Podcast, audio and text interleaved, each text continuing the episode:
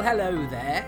Welcome to the Strange and Deadly Show, brought to you by the internet's two most enthusiastic horror podcasters, yes, and also gentlemansgrindhouserecords.com, of course. On this show, we discuss films on the Section 3 list related to the video nasties. We pair up our films every fortnight based on a theme. Lately, we've been quite good at sticking to that schedule. Uh, you can find out more information about all of our old podcasts, um, any of our podcasts, in fact, not just the old ones, over at uh, gentlemansgrindhouserecords.com. And you can subscribe on iTunes and via any podcatcher you might be using. We'll give you that information again and also tell you how you can get your feedback and comments over to us at the end of the show. So here we are.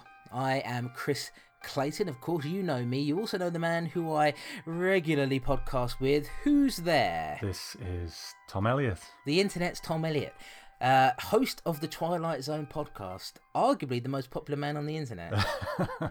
Arguably, yes. There's some arguments against that. Probably several. Is there really? How have you been, my friend? I'm good. I'm good. Been, uh, you know, bit of time off. Got a Twilight Zone podcast out there, which a few people will be happy about. Um, and uh, yeah, just been enjoying this week off, playing a bit of PlayStation, chilling out, catching up on c- some TV. So, how about you? Yeah, not not as good as you. I haven't been having a great time lately. I've been quite unwell, having um, pains and migraines and shivers and shakes, and uh, I must be coming down with something. So, just been dealing with that. So I'm a little bit croaky now and again, and I'm not, um, you know, I don't think my energy levels are as high as I'd like them to be. But I'm going to give it a good old go. Don't you worry. What you been playing on the PlayStation, old boy? Well, we've spoke about this game before, and it's it's in fitting with a horror podcast. But the game, The Last of Us. Oh dear, dear. Um, My, but uh, Tom, it won't be any surprise to you because we've spoken about it privately. But my favourite game of all time. really, Mm-hmm. I, I I know you held it in high regard. I didn't know it was that high regard, but I'll be honest with you. I, I can only play it for short bits bits at a time because it stresses me out too much. You know, Right. it's like I, I like a romp. You know, I've been playing Infamous uh, Second Son lately, and that's a bit of a romp. But The Last of Us, it's so harrowing, isn't it? You know, and it's Yeah. so nerve wracking when you're trying to navigate a room full of zombies and those clicker things. It stresses me out. So sometimes, Yeah, it's it's dark, isn't it? yeah, I'll, I'll start playing at night and then I'll walk into a room and you can, you know, you do that hearing thing and you can hear that there's loads of clickers about. And I just think, oh, fuck it, I'll play Minecraft for a bit instead, you know? So it's going to be a bit of an ordeal, this one. Oh no, I was hoping that you'd um you know, it would grab you because I, I personally think that the characters in that game, and it does fit into. I mean, it is a, a horror game more or less. Um, it's made by the same, made by Naughty Dog. This is not a gaming podcast, by the way, folks, but it, it's made by uh, Naughty Dog, it's the same company that make the Uncharted games, which are very different. They are more of a romp, actually. If you pick up the Uncharted collection that just came out on PS4, Tom, I think you'll have a brilliant time with those. Those are very cinematic, but almost like action films that um that play out. But um, The Last of Us is is you know fits into more of a horror mold, and I just think that the characters in it are some of the most brilliantly realised ones of any game I've ever played. You know, Yeah, yeah. um, but it it it does. It's emotionally taxing for sure. I'll stick with it though. Don't get me wrong, you know. But um, I don't know. Maybe I'm just getting a bit old. I remember, you know, Resident Evil and stuff back in the day. I used to revel in all that stuff. But now it's just like, oh god, there's a room full of them, you know. But I'll, I'll get there. I'll get there. Good times. Well, I'm glad anyway that you're playing it because it, like I say, it's. Uh, after I played the first couple of hours, I thought, you know, this is okay. I, I'm enjoying it. And by the end of it, I didn't want it to end because I didn't want to have to say goodbye to those characters. So it's um, is uh, it's an interesting experience. The the long the, the more you get on with it, I'll be interested to see how you know as the story develops what what you think of it. Maybe we'll revisit the subject again on a future episode. Possibly, possibly, but you know, the next month we got Fa- Fallout Four coming out, and I know that me and you are going to be, you know, digging into that one big time. So if there's a delay to the Strange and Deadly show, that'll probably be why. It'll be on Tom's side because yes, I mean you know I'm going to dig into Fallout 4, but I'm going to wait a couple of months. Oh, are you? uh, which is yeah, just because it's a Bethesda game, and Bethesda games tend to be very buggy when they first launch, just because it's so huge. You know, there's Yeah. so many different ways that the, that bugs turn up. So I normally, as hard as it is for me, and believe me, it's difficult. When Skyrim came out, I waited about six months, which is, you know, is a very difficult thing for me to do because I'm such a big fan of them. But um, I waited, and then by then they've solved a lot of the sort of critical bugs. Because the last thing I want is to play for about eight hours, and then there's a quest that I can't solve. Um, or something like that. So yeah, I'm gonna wait for a couple of months. But yeah, if if this if I'm just talking to myself on this show for a couple of episodes, it'll be because Tom, you know, Tom's caught up on his PS4. Yeah, yeah. So have you been up to anything, mate, while you've been laying there in in your sick bed? Apart from you know watching a few things on the iPad and stuff, not really. You know, uh, watching a few, uh, catching up on Fear the Walking Dead. Did you watch any of that? You know what? I haven't seen an episode of it yet. Is it is it worth it? It's okay. You know, the first couple of episodes are good, and then they they do something where you know I don't want to offer spoilers really. They do something where they have this sort of big open world. Obviously, Fear the Walking Dead is set before the events of the Walking Dead, the main show, and whereas the main show is based on the comics, Fear the Walking Dead is based on the theme of the comics, but is otherwise completely new characters and, and sort of a new a new setting and. Um, they sort of do something after the first couple of episodes where they get everybody trapped into one very small location. Hmm. And so what happens is it, re- it sort of reduces the expansiveness of what that could have been. And then there's there's a lot of sort of bad character moments that happen that I didn't quite like. The last episode of it though is is is quite good and I think there's a lot of potential there for it. But I suppose the problem I have with it is that you know I'm a big fan of the of the Walking Dead, but I have and I think you would probably agree with me on this as well. We've seen so many zombie movies. Yeah. And I've grown up loving zombie movies, and I have seen all of this stuff before, you know. Hmm. So it, it, I find it quite difficult to be emotionally impacted by what I've seen on Fear the Walking Dead. You know, zombie invasions and breaking into a building and everybody having to scatter and try to survive. You know, I've, I would imagine if you're because these shows, I would imagine appeal to more of a sort of casual viewer, somebody who maybe is not that much of a horror fan, and so these things would be very shocking to people. But to somebody like myself, I'm just like, okay. I mean, I've sort of seen all this stuff before, so it, it it's okay. You know, Yeah. it's okay. I, the the main show is back now, and I watched the, the first episode of season six, and you know that that's good. Yeah. Uh, but yeah, Fear the Walking Dead not essential, but you know you never know. You never know. They it may grow into something interesting. But I mean, how many times can we see, you know, a drama that happens to involve zombies? I suppose that's my thing. It feels a little bit like they're cashing in on it. Yeah, yeah. Yeah, you know, you're right. It's like, okay, you find somewhere, you hole up there, zombies get in, people argue with each other, people are the real enemy, not the zombie, you know what I mean? It's like, Yeah. we have seen it all before. And The Walking Dead is kind of repeats these things as well, coming to a new community, you know, do, can you trust them, can you not trust them, etc., etc. And the, they've done each one just different enough that it keeps me interested. You know what I mean? It, it's a good Yeah. show, but a second show, uh, yeah, I'm, I'm not too sure, but I'll give it a shot. Yeah, I mean, to be honest with you, since I saw Daredevil, most things sort of pale in comparison to it, really. Yeah. And it was the same thing with Breaking Bad. You know, once I saw Breaking Bad, which I'm a huge fan of, there are just certain things that I think stand out because of their originality. I think The Walking Dead, what what really makes it stand out for me is that the characters, by this point, most of the characters, I don't always get it right, but most of the characters are quite well fleshed out. I think that's why you're invested because you want to see what happens to Rick and and Carl and Michonne and characters like this. But uh, yeah, it, it's you know, it's not it's not uh, breaking any new ground, really, is it? But they're you know they're still entertaining shows. Yeah, yeah, absolutely. Okay, well, I will check that out. But before I check out Fear the Walking Dead, there's a few slasher films that we need to get through, and that's going to be the theme of this week's episode. And you know, it occurred to me while I was watching these and thinking about what we're going to be watching next time. There's certain tiers of slasher film, isn't there? You've got the ones right up there, your Halloweens, your Friday the 13th.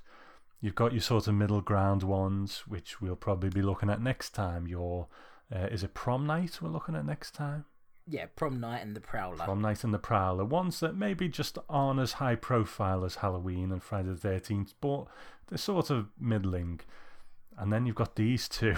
so we really are going from uh, top to, to bottom because these ones, they're pretty obscure, aren't they? Yeah, I mean we're scraping the bottom of the barrel here, Tom. You know, um, and and and rightly so. When you uh, you listen to what we've got to say about them, yeah, you know, never mind Fear the Walking Dead, you'd be fearful of these two cinematic gems, Tom.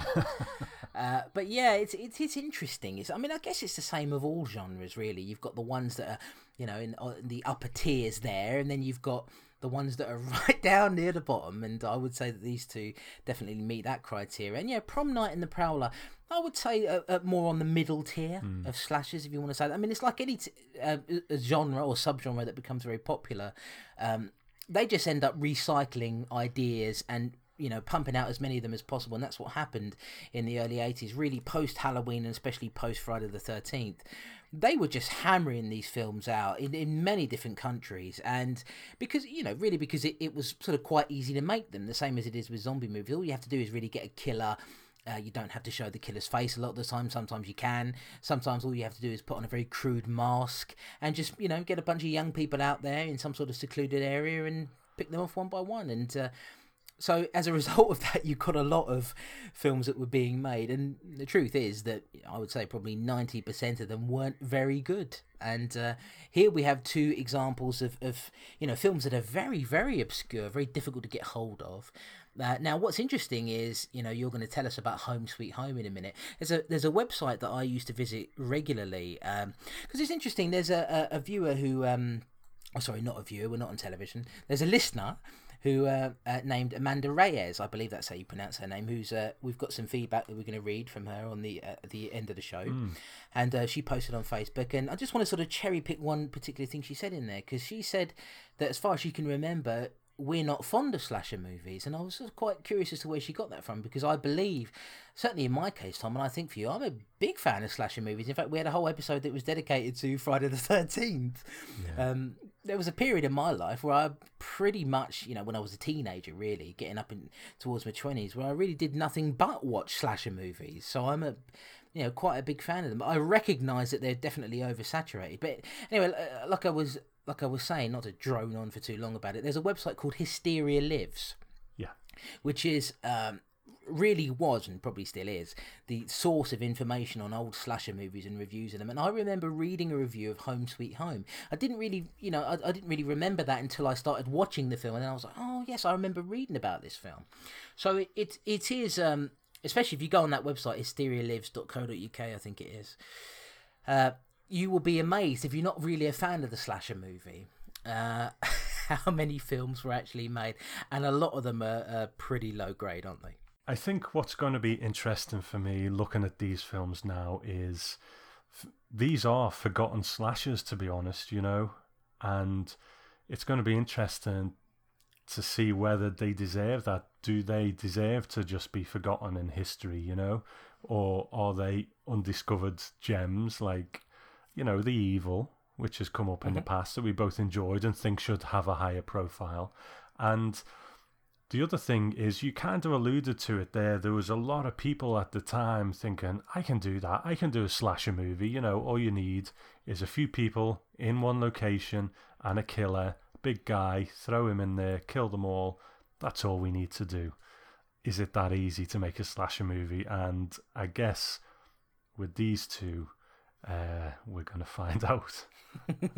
well, you know, I have to say that if you watch something like Halloween, for example, I mean, you do. I think you do. In order to make a great slasher movie, you do need a little bit of cinematic finesse. Mm-hmm. You know, I mean, John Carpenter had Dean Cundey, who was the cinematographer on that, who is is a brilliant cinematographer and you got so many great shots in that. What you, what you're seeing here, really, especially with these two, are probably amateur filmmakers who are um, you know trying to put something together with not very much experience. But you get an amateur filmmaker. It's not a slasher film, but you get an amateur filmmaker like Sam Raimi when he made The Evil Dead, and you've got all these different sort of interesting because they didn't have very much money. They had to sort of come up with interesting ways to to um, to film certain sequences in in The Evil Dead and uh, you, what you're looking for when you look for a great director, I think a great horror director is is somebody who has it, you know, is able to come up with a little bit of innovation and something with a bit of finesse to it. And so it's going to be interesting to see, Tom, when we review these, if if the directors of these ones manage to uh, to do any of that. But why don't you tell us what the films actually are?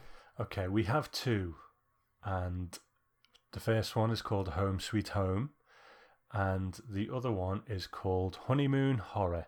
So honeymoon horror you can see the you know maybe thinking about we've seen a lot lot of it before and we've spoke about it before people latching on to events or you know holidays or something so this one they're going with honeymoons home sweet home oh man that's uh, that's got a very sort of tenuous um, link within the movie. We'll talk about that as we get into it. But yeah, they're the two movies. So shall I shall I crack on and tell us about Home Sweet Home? Oh, please do, Tom. I would love to. Okay. Home, Yay. Home Sweet Home, also known as Blood Party and Slasher in the House. Slasher in the House. okay, now, okay. It was released in 1981, directed by Nettie Peña, written by Thomas Bush. so yeah, got... penis and bush. yeah. okay. Oh no, that's awful. Okay. There's an escaped mental patient. No, don't get me started. Okay. okay. There's an escaped mental patient on the loose and he's out for blood. Peanut and boy, what the fuck? Okay. All right. do you I, uh, do you want me to leave any of this in? You can leave because, it in uh, if you want. It's fine. yeah. All right. There's an escaped mental patient on the loose and he's out for blood. We first meet the gaining madman, he certainly is, played by Jake Steinfeld, who's built like a bodybuilder, when he assaults and chokes an unassuming man and steals his car. On the radio, we hear details about the man's escape, having been incarcerated many years ago for killing his parents. He injects PCP into his tongue, revving up his homicidal tendencies even further, and then drives off in search of more victims. Of course, he spots an old woman crossing the road with her shopping and swiftly runs her over. Jesus. Gleefully driving off with her blood splattered all over the windscreen. There's a gathering going on at the Bradleys. It's, th- it's Thanksgiving, and their rural house is attended by members of their family and friends. Scott brings his new girlfriend out to the house, though seemingly can't resist his carnal desires. We meet a number of characters here, including guitar obsessed Paul Stanley wannabe mistake. Oh God, his father mm. Bradley and girlfriend Lisa, and beer obsessed Wayne and his potential Latin girlfriend Maria. Bradley's young daughter Angel is also at the house ready for tonight's meal. Unbeknownst to the house dwellers, however, is the presence of our mental patient who happens upon the house and the local area. He cuts the power and phone line, leaving everyone vulnerable. Nevertheless, various members of the group head out on various trips, be it to the store to get booze or to the gas station.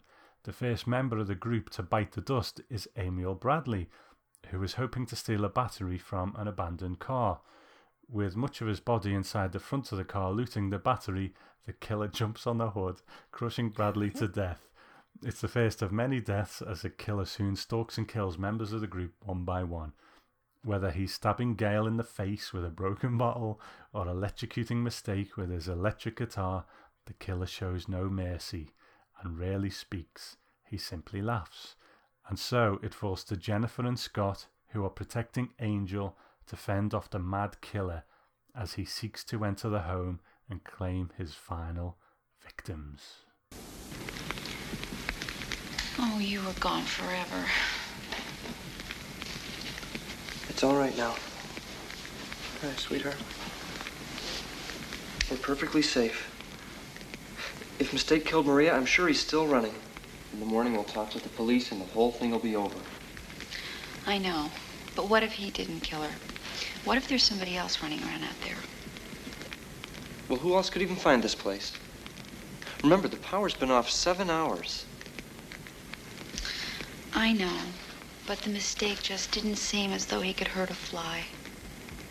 Well, he was trying to make it with an older woman. Maybe he got frustrated.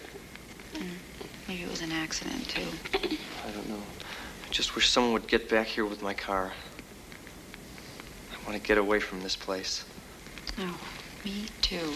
Oh, me too. I have to go to the bathroom. I'm not leaving this fire.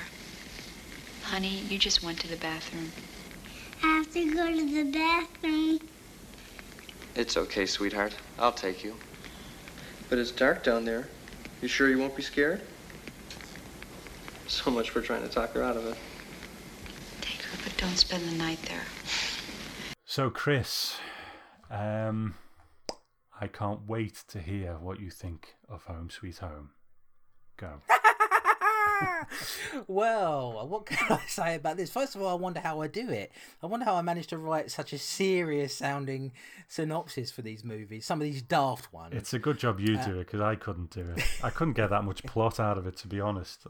but go on. No, well, that you see that a lot of people probably don't know. That's what I've struggled with sometimes on some of these movies that we've covered in the past. And this one is how do you manage to scrape that much plot out of it? You know, I probably wrote more of a script than they did. Uh, yeah, Home Sweet Home. I mean, it's what what a what an interesting experience it was to watch this one. First of all, we got a killer who, like most people have been saying, you're going to hear it in the feedback, looks a bit like Lou Ferrigno, Yeah. laughs like SpongeBob SquarePants. uh, it's a remarkable daft presence in the movie. I mean, look to give you a general overview before we get into all the details of it. I'm laughing along. Um, I didn't like I didn't like the movie very much. I found it to be quite boring actually, uh, but. You have to say, I mean, it, it's it's an experience. It, it's a funny thing when I go into the trivia of this. You're going to be quite surprised that that a lot of the people who are in this, who are awful. I mean, the acting in this is really, really bad. Some of the worst we've seen so far, I think, since we've been covering this show. And we've seen some bad movies, but the acting in this is really quite appalling. And quite a lot of these people ended up going on to do more work, you know, including the including the guy who plays the killer. So it's it's quite remarkable. It is, you know, I'll give them credit for the fact that that it uh, unlike honeymoon horror which of course we're going to get to a bit later which is more i would say is more of a conventional slasher this one they there's no pretense here. They don't pretend that, as if they they want to um, hide the identity of the killer at all because they don't. We see the killer's face from moment one. Um, he's just a muscly dude with no charisma who runs around gur- gurning and laughing maniacally. And that's about it really. Uh, it couple of creative deaths in there. Uh, quite difficult to see though. The copy of it we watched was quite dark during a lot of scenes, so there were a couple of um, kill scenes that I couldn't quite make out. One in particular with a broken bottle. As anyway, I'm going on and on and on and on. And on. I need to give you your um, your chance to pipe in, Tom. But yeah, as a general overview, I didn't like the movie very much, but it, it's hard to ignore the extreme cheese factor of this one, and I have to say that. You know, while I didn't like the movie and I was bored by it, I, I you know, it is a bit of a, a cheesy gem in its own way. I think uh, it's. Uh, I, I would describe this movie as totally misjudged in you know many ways. They just misjudge most things. You got this escaped mental patient who has been you know pumping the iron for a few years, and you know it is nice that America and they look after the mentally ill by providing them with well-equipped gyms and a nutrition program. You know because this is a, a guy who's you know uh, pretty much a world-class bodybuilder and Yeah. and he comes out but okay fair enough you got a big guy and this this is the thing i think they must have just thought let's get a big guy big scary guy well they got a big guy um and he does this ma- maniacal laugh maniacal laugh all the way through it but he just can't pull it off he just can't pull it off so you've got him you've got a group of people who i I can barely tell apart. And obviously they they look differently, but I don't know who any of them are. They might mention it, but I'm so disinterested in them that it just washes over me. Who is who they are related to each other, why they're where they are, this, that, and the other. I kind of get that they're going there for Thanksgiving. Um, but it's like, okay, we've got this guy, he's always complaining that he's hungry. We've got this woman who can't speak English and just plays the guitar. We've got uh, Mistake, who's just one of the most annoying characters I've Oh. ever seen in a slasher movie. Yeah.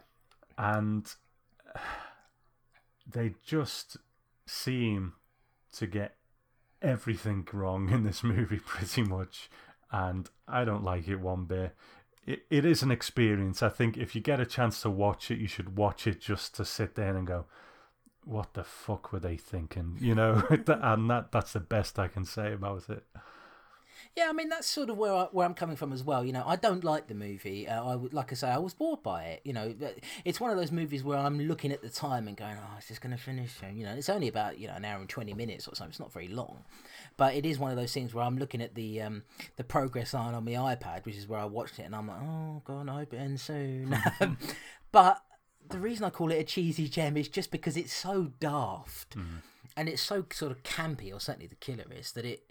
I can totally understand why somebody would look at this and think, "Oh, this is cheese-tastic," but it fails in so many areas. I mean, first of all, you mentioned it there, but we've got to talk about mistake, Yeah. and to a slightly lesser degree, the the Maria, who's the Latin girl, two of the most annoying characters that I've seen on a television screen for quite some time.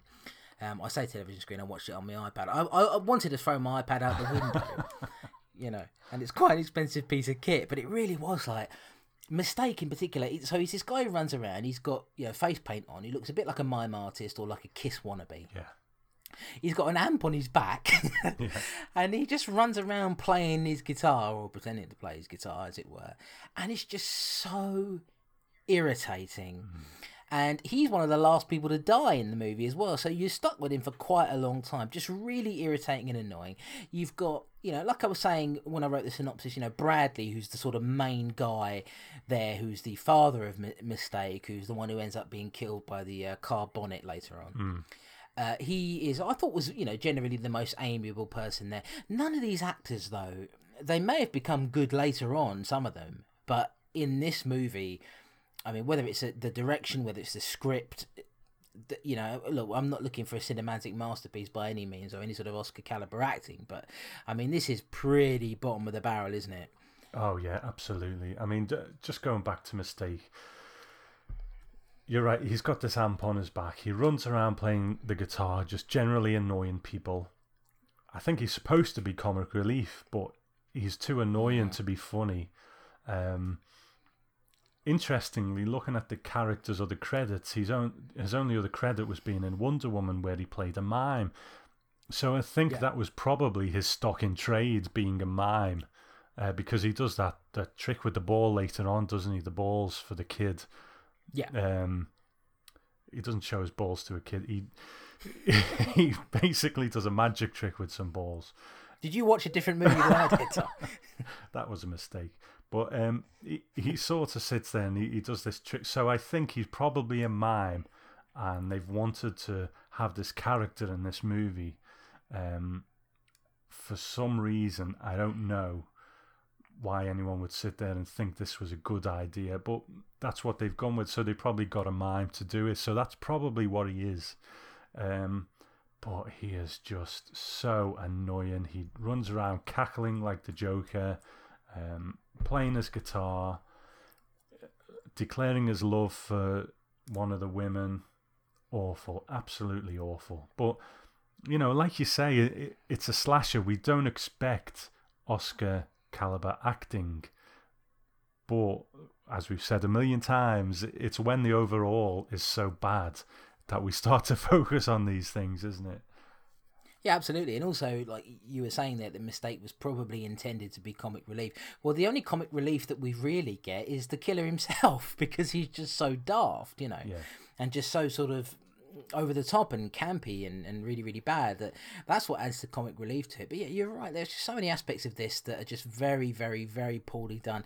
Uh, you know, especially, you know, I found that the, the final girl in this, who, who's named Jennifer, I thought that until really the very end of the movie, her reactions to the things that are happening, there's no emotion at all. And you know, most of her, most of the people she's met that evening, because she's been brought there, she's the the new girlfriend of one of the guys. I can't remember what the names of everybody is, Tom, because they're just so sort of paper thin, aren't they? Really, but. Uh, she she just has no emotion through the whole thing and no reaction to anything until the very end where suddenly she starts sort of screaming like a you know screaming like a banshee it, it it's very very poor characters and i'm the sort of person who you know i love a slasher where you do have a couple of strong characters you know i always go back to somebody like shelley who's the um you know the sort of overweight prankster guy in friday the 13th part 3 who is who is a bit irritating, you know, in the way that Mistake might be. But, gen- you know, as you find out just before he, dies, you know, he's the one who ends up giving Jason his uh, the iconic hockey mask, actually, because he has it. Uh, it's, it's sort of has a heart of gold, really, but, you know, does pranks to in order to, you know, in order to cover up his own insecurity. Whereas, you know, with a character like Mistake, it's just irritating for the sake of it, really, you know. Yeah, yeah. And uh, we- we're fortunate though in that you know, and of course we're going to end up spoiling everything about this movie, folks. So do bear that in mind. Uh, mistake later on in the movie, he does end up being killed. A bit too late for my liking, but does end up getting electrocuted um, by his own electric guitar. Uh, not you know not by accident. The killer finds him. Yeah. Uh, so at least he's out of the way. But yeah, it's difficult to know really, Tom, what to say because this is this is the low point of, of, of slasher filmmaking, if you like. You know, post Friday the 13th, I believe. I think this came out in, what was it, uh, 1981, but the same year as uh, Friday the 13th Part 2, wasn't it? I think so. I think Hmm. so. Uh, you know, there's a, there's a few things that stick out to me as being problematic, apart from the obvious. The the thing is, you know, let's take Friday the Thirteenth. Let's take Elm Street. Let's take Halloween. And I know they're the top of the the, the kind of uh, tree when it comes to slashers, but with Friday the Thirteenth, you know where you are. You're in a summer camp, and it's very uh, it's very defined. You know, on Elm Street, you're in Elm Street. In uh, Halloween, you're in that street in Haddonfield. You know that the locations are very well defined. Where you are, where your kids are sort of cornered, if you like. In this, the the how I, I just never really got a sense of where they were. You know, it, it was just such a bland location. Um, and you were mentioning before the final girl. She's no final girl. She's a final girl by default, by the Yeah. fact that she just didn't die till, or well, she just didn't die. At the very, very least, you know, these were terribly drawn characters, but at the very least, the final girl should have something to hook you to her, to make you like her, to make you not want to die. I couldn't give a shit if this girl died or not. Yeah. No character building at all, you know, none at all, and uh, and that makes it very difficult to really. I mean, I didn't really feel sorry for anybody in this at all. You know, I didn't think, oh, it's a shame that person died. You know, I was quite happy to get rid of all of them. And the only reason at the end of the day the the girl even survives the night is because she passes out, and the killer and the killer can't find her. So he's just like, oh well, I'll just stand outside next to a tree for the night and wait for her to come out. So it's um, yeah, it's not good. Now we got to talk about we got to talk about the little girl in this Yeah. whose name is Angel. Uh, you know, uh, although it's funny enough, I'm going to tell you a bit of trivia about this little girl a bit later on, but uh, it. Yeah, it doesn't really add anything to the story at all. Several times in the movie, the characters just leave her to her own devices, including allowing her to pick up a massive carving knife um, to uh, start uh, chopping away at a turkey. One interesting thing about this movie, so just as an aside, is that it is one of the few horror movies that's set on Thanksgiving. Right. Uh, there, so that you know, there's a little bit of a link to some sort of holiday there, um, and they do have a Thanksgiving dinner later on. So I suppose you could say it fits into that. But anyway, we've got this little girl. There's a moment in this movie that, that really made me laugh, where you've got so almost everybody's been taken out by the killer. We'll cover some of those deaths and, and the the one the car bonnet one and everything. We'll we'll go back, but I've got to talk about this while it's on my mind. So you've got Jennifer and Scott. That's her boyfriend. Jennifer is the final girl in the movie. So just as Tom said, only the final girl by default because there's nobody better than her. Uh, she is, you know, cuddling up with Angel, this little girl, and the guy's saying to her, you know, oh, you, you would make such a good mother, and she's like, oh, you know. Yeah, you know, I find it easy. It's a, it's a very natural thing to care for a child. About five minutes later, yeah, this guy Scott's wandering around trying to make sure all the doors are locked and everything. The killer gets in somehow and ends up taking Scott down. And despite her apparently motherly in- instincts, she and Scott they race out of that house and they leave that little girl in the house with the killer and bugger off Yeah. and and and Scott decide Scott is you know to his credit is like no no we should go back in and get her. Why you wouldn't have thought of that first, I don't know, considering your quote unquote motherly instincts. Mm. Um, but uh, he ends up getting caught by the killer and killed. So now you've got Jennifer left, and Jennifer just buggers off and leaves that little girl to her own device. Doesn't give a shit at all. Yeah, motherly instincts, uh, instincts, my ass. Um, and you know, at the end of the movie, we find out the little girl wandered out onto the highway and was found by the police. And then, you know, in the back of the police car at the end, she's she's cuddling her. I'm so glad you're safe. You didn't give a shit. you ran for your life the first moment you could. You know. So uh, I had to bring that up because that is an hilariously bad character moment. You know. let's talk about our killer. We've sort of touched on it. This big brute, this muscly guy. The only way you get a physique like that is through hard training, good nutrition. He's been in a mental institution for years, so that must be how he spent his days. It's got to be one of the worst killers I've ever seen in a slasher movie. He is just so wrong for this. I remember Jake Steinfeld uh, from back in the 80s, I think. Um, I think he was probably bigger in America than he was here as this fitness trainer to the stars. And he's just this big lug of a guy, you know, this big door, you know, oh, come and train with me, I'll train, you know, he's just totally got no menace in him. You know, he's just this big dopey guy who says, I'll train you. And Yeah, he's quite an, he's quite an intelligent bloke. I mean, you know, he's got this whole sort of fitness empire. Yeah. I think you have to be a good businessman for that. But yeah, he But but You- outwardly, the you know, if you if you sort of, I apologize. I'm sure he is a lovely bloke, but you know, outwardly, I think you just kind of see him as this big lug, don't you? And yeah, the the thing is, he he does this maniacal laugh, which is just awful. But the one bit that made me perk up and laugh in this film was when he the the dad, I think his name was Bradley, was it? yeah, He's poking around under a car bonnet, and the killer is lurking in the bushes, and he's got a knife. So you think, oh, he's going to go over and you know slip the knife between his ribs or cut his throat or whatever, and he just sprints over, jumps like about you know ten foot in, not ten foot, but he jumps into the air. Brings himself down on top of the car bonnet, squashes the guy, and then just fucks off, and you know runs away and I just think I just it was one of the few times in the film that I, I kind of laughed and I thought, you know what, if this is and later on he throws a girl over a car bonnet who who smacks her head on a rock and dies. And I thought, you know what, if that's going to be this killer's thing, that he just like does these crazy, you know, throw someone over a tree or, you know, I thought maybe that would be quite fun.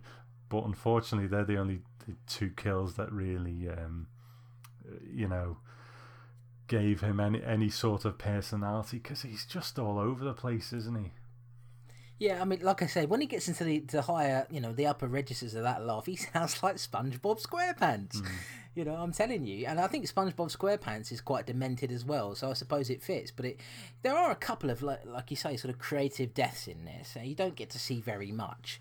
But uh, like I know there was a stabbing in the face with a broken bottle. I couldn't really make it out that well just because of the, the version we had. It was quite dark. But um, I, I would say the most creative moment is definitely the car bonnet thing. Now there's a film that I'm actually quite fond of, and it, I would say it's a slasher that's in the sort of middle tier that doesn't get talked about. That, that gets talked about more than this. Definitely, it's not as obscure. It's a film called Madman Oh yeah, and uh, yeah, and it's a slasher film that I'm I'm very fond of actually because it and it's got a uh, an infamous scene where a woman is is looking into a car bonnet and the killer jumps on top of the car bonnet while she's looking inside and decapitates her. And it's a it's a really really good slasher kill you know probably one of the best ones that doesn't get looked at very often but and it just reminded me of that for some reason. But madman did it a lot better. I think madman was released the same year possibly as this. Maybe it was 1980 certainly made around the same time the original friday the 13th was but um it just reminded me of that. But if you want to see sort of a, a slasher film that's, you know, better than this, a little bit more polished, but still sort of cheesy and daft, um, Madman is is a good recommendation. A very sort of similar kill to this one. But like you say, going back to the killer. Apart from that, yeah, Jake Steinfeld does not make a, a, very convincing killer. No. I would say, you know, gurning, laughing. Um, he's only really speaks. I think there's once or twice maybe in the whole movie. He has a, a line of dialogue, not very convincing. The guy has made his career really uh, out of being a motivational speaker. Um, so it's ironic, really, that he barely speaks in this, and when he does, it doesn't sound very convincing, really. Uh, yeah, not a great film killer. What I've noticed, Tom, is that we're having more fun talking about this one than we had watching it. that, that's a good point. It is a good point. And you know what? If uh, Freddy and Jason are top of the tree in terms of slashers, I guess this guy and the guy had a final exam at the bottom. You know, they Mm. they should have you know a little team up movie and just bore us all to death because this was boring. Yeah. This reminded me of Final Exam just in terms of how boring it was actually. And funnily enough, you can you can make another link there, which is that Final Exam also uh, had no particular regard for for trying to uh, you know keep the uh, the killer's identity secret at all. It was just a dude, you know, just a guy who wanted to kill people and never really established it beyond that. And this is the same thing here. He's just an escaped mental patient. We see him all the time. Uh, we see him lurking around. He's just a big dude, and he's just going to kill people because, eh, it's just something to do, isn't it? I'm mental and I want to kill people. Yeah, they they do mention he does say something briefly about his mum being a whore or something. You know, he insults his mother in some way, and is it's like, okay, is that some sort of thing alluding to that you're damaged because of your mother? But you know, it's oh, it's like a one second line. It's not really uh, elaborated on. Yeah, we're meant to sort of infer from that that he's got something against women because he does say something like "all women are useless" or, mm. or something like that. So we get it from that. But you know, you're not looking for for development on the killer here, folks, No. because you're not you're not going to get any of it. I, I sort of found that the last, I, don't know, I guess maybe the last twenty minutes or, or so of it, little bit, and I mean a teensy little bit of tension there. Yeah, yeah. With you know when the killer's sort of trying to get into the house and you don't really know where he is, and when he jumps out and you know scares Scott half to death. You know, I thought that was semi, you know, sort of semi-effective. I just couldn't stop laughing really when they left that little girl to die. You know, that just is. Once I saw that, and especially at the end, when, like I was saying earlier on, when we discovered that the only reason that Jennifer even survives the night is because she hides herself away and then passes out, and then the killer, you know, the killer just gives up looking for her because he can't find her, and that's the only reason why she survives. And then at the end of the movie, of course, we get the um, know, she emerges from the house hoping that he's gone and he jumps out and scares her and he wants to kill her. And the cops come along.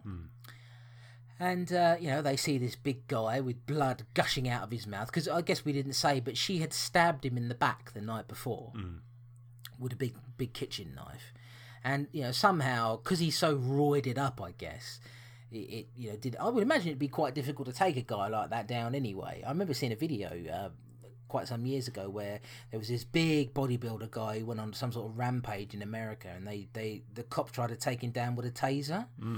And it, because of his the, his body mass, it was incredibly difficult to take the guy down. I would imagine it would be quite. I don't know stabbing somebody in the back with a with a knife would be livable for as long as it was for him, but Yeah. it, um, I don't know. I mean, and they do say he's, you know, uh, big on his PCP as well, the angel dust kind of thing. But again, I don't know whether that. I guess in the in the moment, it makes them not feel pain. But he's had that stab wound for a few hours now, hasn't he? But anyway, you know, let's not get caught up on such details. Yeah. Oh, okay. no, you're absolutely right. But so in the end, the cops, you know, they shoot him with a shotgun and everything, and um, he collapses to the floor. He's clearly dead. And uh, like we say, Jennifer is the only survivor of the film, apart from Angel, the little girl who wandered out onto the highway after being taken care of so well by the uh, the girl, the woman with the motherly instinct, and. Uh, of course, as is the case, you know, it's become a bit of a cliche now at the end of horror movies that, well, you think the killer is dead, but, you know, he or she is not actually dead for some reason, you know. I mean, at least there was more of a supernatural reason for why Jason and Michael Myers. I mean, okay, it wasn't established until probably later on in, but in both of those series, but there was more of a reason as to why they would get back up again at the end of it. But in this one, you know, he's laying there and all of a sudden he opens his eyes and looks at the camera like, oh, I'm still here you know, ready to uh, ready to destroy you with my shitty acting. Yes. Uh, and that's the end of it, really. Yeah, it's got to be one of. I mean, we expect this from slashers, don't we? But it's got to be one of the worst I've ever seen in terms of that final moment. It it was laughable, and it's like, I pray to God you never make a sequel. Luckily, obviously, we're you know thirty years on now. They're not going to do that, but um, you know they always thought sequel or they always thought final sort of shock. It wasn't shock. It was laughable, but um, oh, what a bad movie. Terrible movie. yeah, it was, but I had fun talking about it, which is what I wanted. Yeah. really was a was you know a, a movie that was so sort of laughably bad that we could talk about it. Now I have to say that you know we covered Invasion of the Blood Farmers on the last show. To me, it, this is I think is just as bad as Invasion of the Blood Farmers. Although if you can believe it, that film is sort of is made in an even more amateur way. But there is something that's very entertaining about Invasion of the Blood Yeah. Farmers. I was never bored by it. Um, and the concept of it was so strange, you know, these sort of, you know, druid alien vampire guys. That there was something about that concept that was so sort of original and off the wall, and it was so badly done in an entertaining fashion. This, on the other hand, it, you know, it's got cheesy, you know, sort of good cheesy moments in it, but generally, you know, like I think we both said, it's just very boring. I couldn't imagine sitting and watching this again. No, no, I, I don't. It's bad, but I don't think it gets itself to that level, does it? Where you can say, "Yeah, it's awful," but I'm just having such a good time laughing at it. There's a couple of moments, but yeah, definitely it doesn't reach that level at all.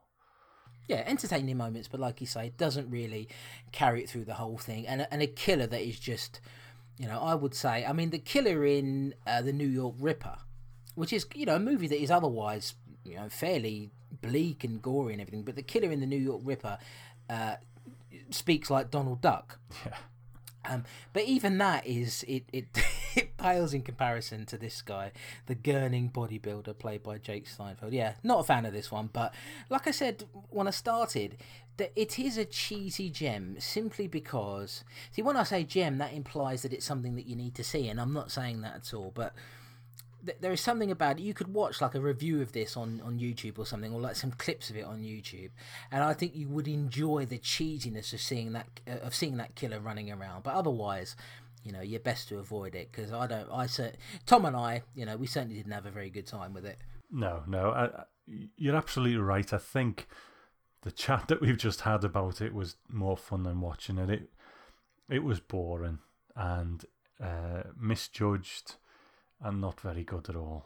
Uh, but I've had a fun time talking about it, so there is that.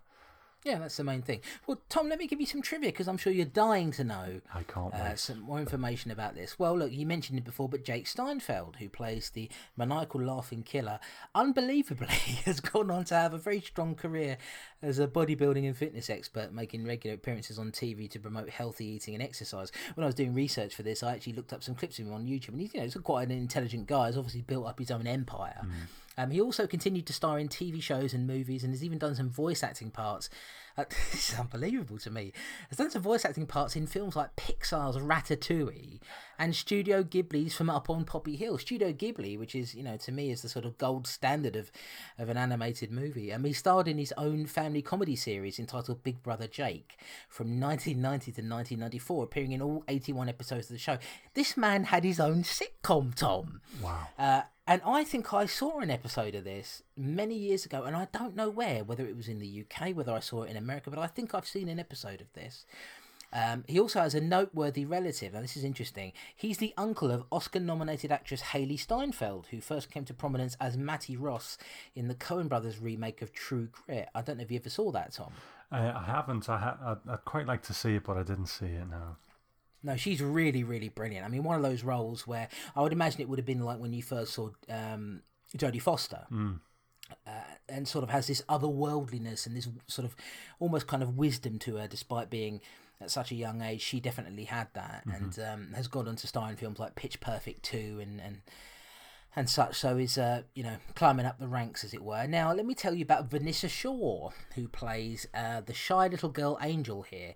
She would also go on to have a strong acting career as she got older, with another number of film credits that include appearances in the remake of Three Ten to Yuma and side effects. She also had a main role as a member of the Carter family in 2006's The Hills Have Eyes remake. So she probably, yeah, so she probably uh, had a look back on this someday when she became a teenager and thought, nope, I've got to do better than this in life. They left me for dead.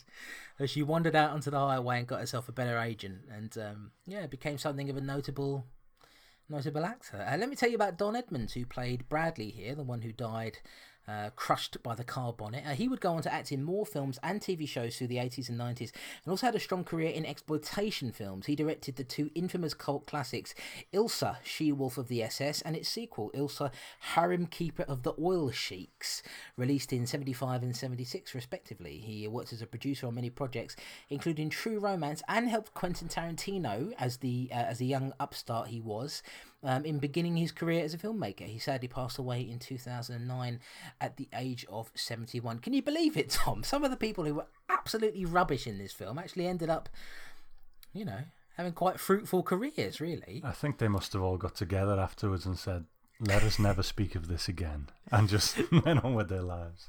Absolutely. Well, actor Charles Hoyes, who plays Wayne, the beer obsessed man who wants to get into the panties of the resident Spanish girl, also went on to a fruitful acting career and is known for appearances in films like Field of Dreams and most recently Southpaw, which is Kurt Sutter's new film that stars uh, Jake Gyllenhaal. I think Kurt Sutter is the man behind the show uh, Sons of Anarchy. Uh, That's the one. Yeah. Uh, director Nettie Peña Natty Penis, uh, was largely was largely inactive as a director after Home Sweet Home. You can understand why. Um, he didn't direct another project until uh, 2009 when he helmed a documentary about the environment and wind turbines. It sounds very interesting, uh, entitled "They're Not Green." And finally, writer Thomas Bush, Penis and Bush, did not go on to write any other screenplays. Uh, you can again, you can understand why, but he did act as an assistant sound editor on Sam Raimi's classic Evil Dead 2 from 1987. So, quite a lot of these people. I didn't cover everybody here, but quite a lot of these people seem to have gone on to had more success. Apart from the director, who only has done one thing, yeah, since this film was released and several decades after. Most of the people seem to sort of gone on to do better things. Yeah, uh, the mind boggles. You know, I guess a lot of people have these these uh, projects in their closet, don't they? You know, even George Clooney's got Attack of the Killer Tomato. You know, Return of the Killer Tomatoes, that sort of thing. So yeah, it's uh, it's very interesting. But um, anyway, shall we move on from um, this classic project from Peanut and Bush and, and have a look at Honeymoon Horror?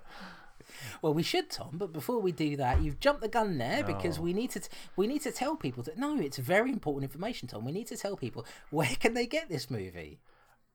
YouTube. Go on YouTube. Right. So now we.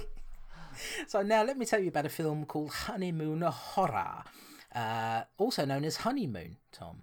Uh, released in 1982, directed by Harry Preston and written by L.L. Carney and Harry Preston. I'm going to read the synopsis to you right now. So, Frank lives on an island with his wife Elaine. They own cabins on the island, with the location primarily used by new couples honeymooning.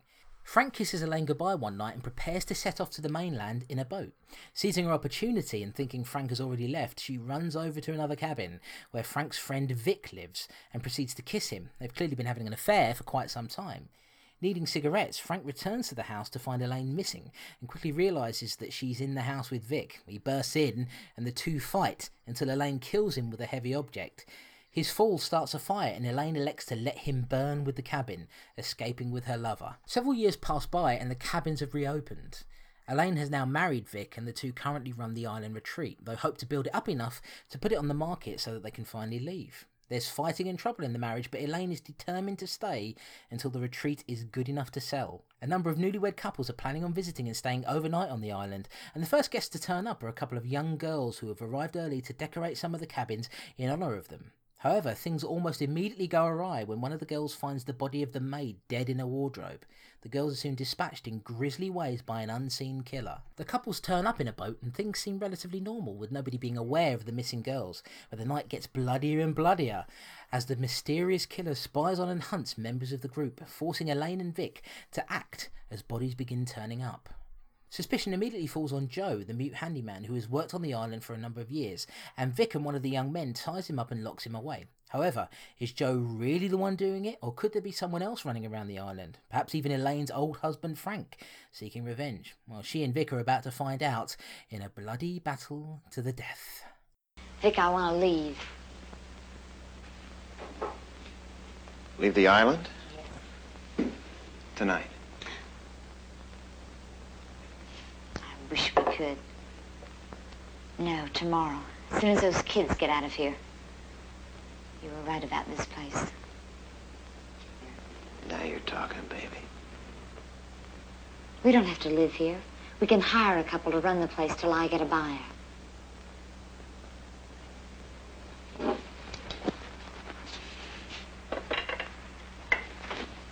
He was a son of a bitch.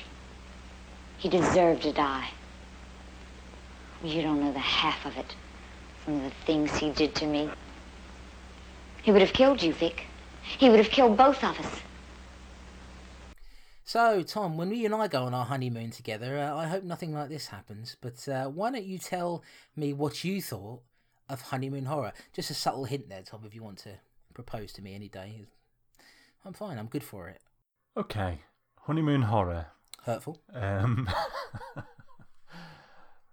you know, I gotta, I gotta give it some, um, some credit for having the fastest sli- creation of a, a slasher uh, ever. Really, you know, Elaine has affair with Vic.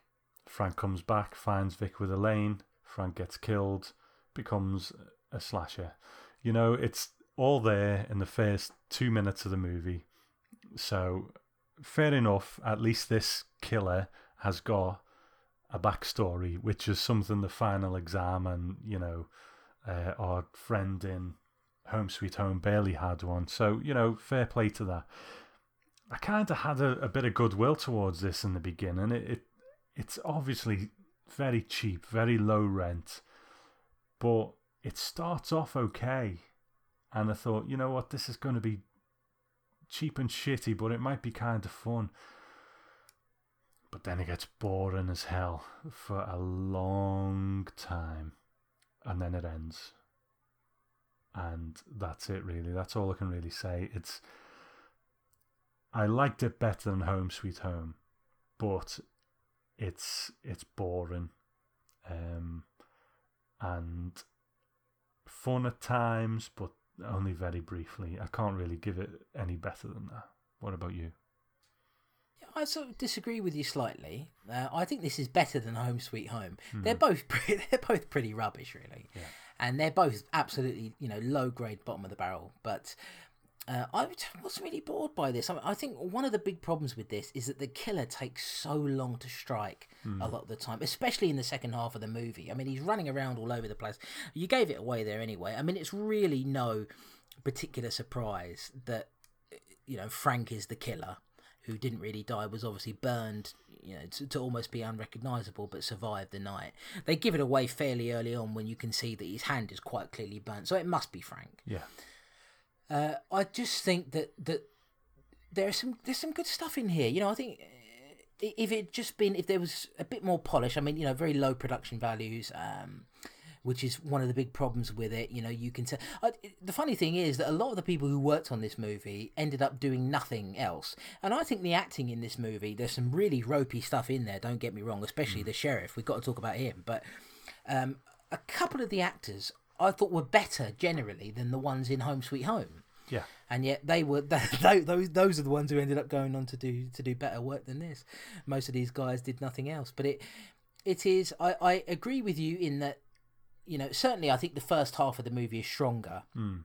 I sort of liked it when we didn't really know who. We, we there was more of a, a. They they were trying to sort of keep the identity of the killer a bit secret during the first sort of quarter of it or so, and I like that more than later on when we knew. Okay, well I can see that his hand is burnt, so obviously we know it's Frank. You've already given it away, you know.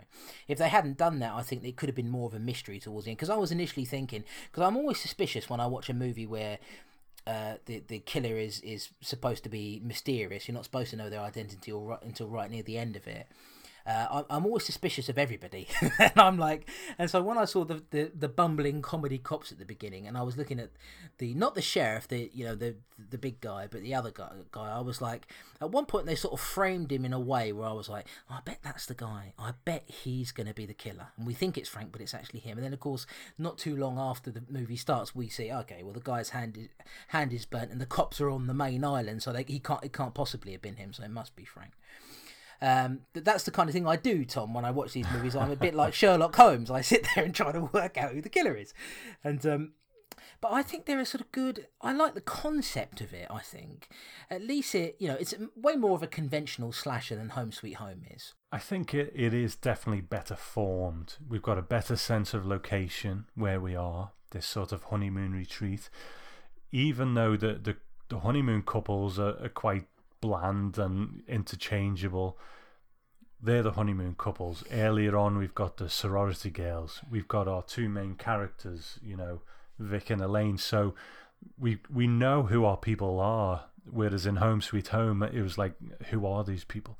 Um, and I think where it fell down for me was that I wish they'd just went with it. That Frank is, you know, Frank is the killer because we have a couple of kills early on. One of them's very they go for being quite brutal and and yeah. bloody. It's slightly comical, but in a fun way. I, I don't mind that at all.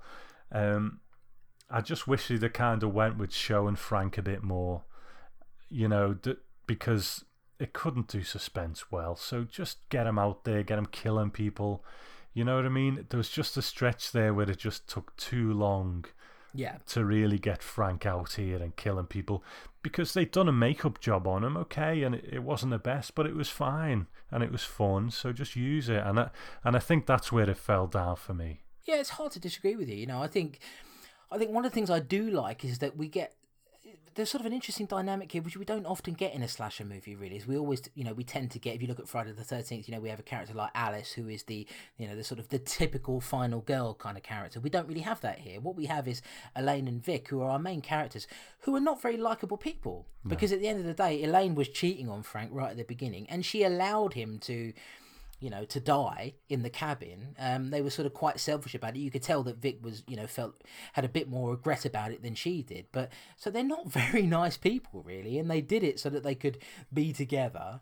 Um, I, I found that that interesting that that concept of because then you're like, well, do I sort of care about these people whether they live or die? And I'm not really sure if I did. I mean, Vic is Vic's quite a sleazy guy, isn't he? I mean, yeah. he's lecherous, and he reminds me of a young Burt Reynolds. Actually, he had a bit of that sort of quality to him, that grin, you know, when young girls come in, and he's sort of, you know, all leery about them. Um, but it, like you say, it's it's it really falls on on. You've got to make make use of what you have and obviously they didn't have very much money when they were making this so i think like you say maybe making the since you're not really trying to hide the identity of the killer certainly not after the first you know 20 25 minutes or so you may as well get him out there. Let's have a look at him and let's see him you know taking people down. The the death scenes in this like you say they're trying for brutal. The problem is they're shot very very quickly. Yeah. It seems quite obvious to me that we're either watching a cut version or my my feeling is that they very purposely cut them down in order to you know to make sure that they weren't because at, at this time I would imagine the MPAA was beginning to come in and really you know clamp down on on gore in horror movies sadly and uh, I would imagine that they cut them very quickly like that because there's there's one sort of kill early on that I thought could have been more effective if we'd seen more of it and that was when you know the girl who's laying laying out on the boat at night yeah and um, you know the killer comes in I think he's got an axe and he chops her arm off that's right and you you know, and you see the and you see the arm sort of fall off to the side. And it's like, okay, that could have been quite cool if we'd seen just a little bit more of that.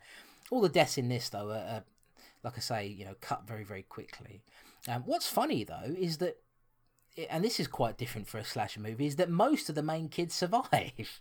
a couple of them die, but most of them manage to get away. Really, it's, it's a, a lot of this is sort of centered on Elaine and Vic, and you have to really how invested you're going to be, I think, when you take everything else out of it, is whether you, you happen to whether you can get behind those characters, even if you don't like them much, whether you can sort of dig with that. And I thought that was quite an interesting dynamic, the two of them there.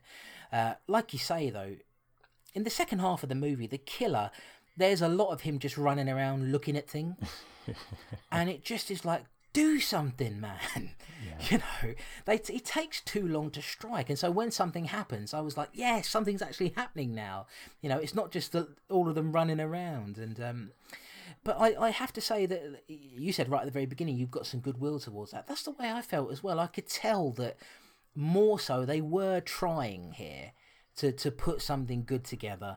Uh, there are some big flaws to it. I mean, do do we want to talk about more of the, the main plot, or do we want to talk about the, the bumbling comedy cops here? Let, let's take a step back for a minute because uh-huh. early on we have, I guess, the first kill, and correct me if I'm wrong, is there's a maid on the island, isn't there?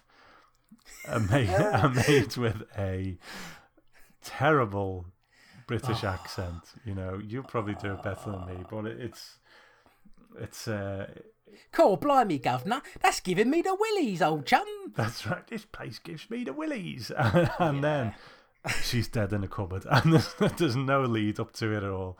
You know what I mean? It's like we don't even know that there's a killer out there yet, and all of a sudden someone opens the door and she's dead in the cupboard. Um, Yeah, but I thought it was a prank. You know, like you get pranked. People always play pranks in these early 80s slasher movies. I thought it was a prank at first because that's the sort of thing you would see. You know, Yeah. uh, one of the girls or something would have left like an a, a, a fake body or something in there, or would have put makeup on her face, and then she'd be like, "Ha ha ha!" Surprise! But it wasn't. The killer legitimately took the maid out. Well, that's it because it, it was so early on, and there'd been absolutely no build up. Well, uh, you know, maybe there'd been a little. I, I can't remember, but there'd been nothing to really say. Oh, there's a killer out there. It's just like, okay, I'll open this. Oh, someone's dead in there. And, and the maid was dead, and then we had you know the the sort of sorority girl laying next to the boat, which is maybe the best kill of the movie where he chops her arm off and stuff. And again, goodwill, not the best effects in the world, but okay, we're in that 80s bloody rubber slasher mode. And I was happy with that, you know. And then you mentioned in your synopsis that it was several years later. I think it was actually, I'm, I'll, I'm happy to stand corrected because when she's showing the people around the island, these honeymoon couples who've arrived to have their nice little honeymoon on the island, she says she tells them the story of how her husband burned to death on the island a year earlier. So Oh, right, okay. See, I read on IMDb that it was five years later, but um, you, but then I, yeah, I, I, you know, I'm, I'm happy to stand corrected, but I think she said a year ago, which is just what you want to tell your guests when they come on holiday that your husband died in a fire a year earlier. Yeah, no, I'm going to agree with you because I don't want to argue over this movie. you know, this is this is a honeymoon horror. You know, so I'm going to uh, agree with you. Yeah. Anyway, go on. Well, that's it initially. You know, I mean, plot wise, there's the setup. There's a long stretch where I think nothing much happens.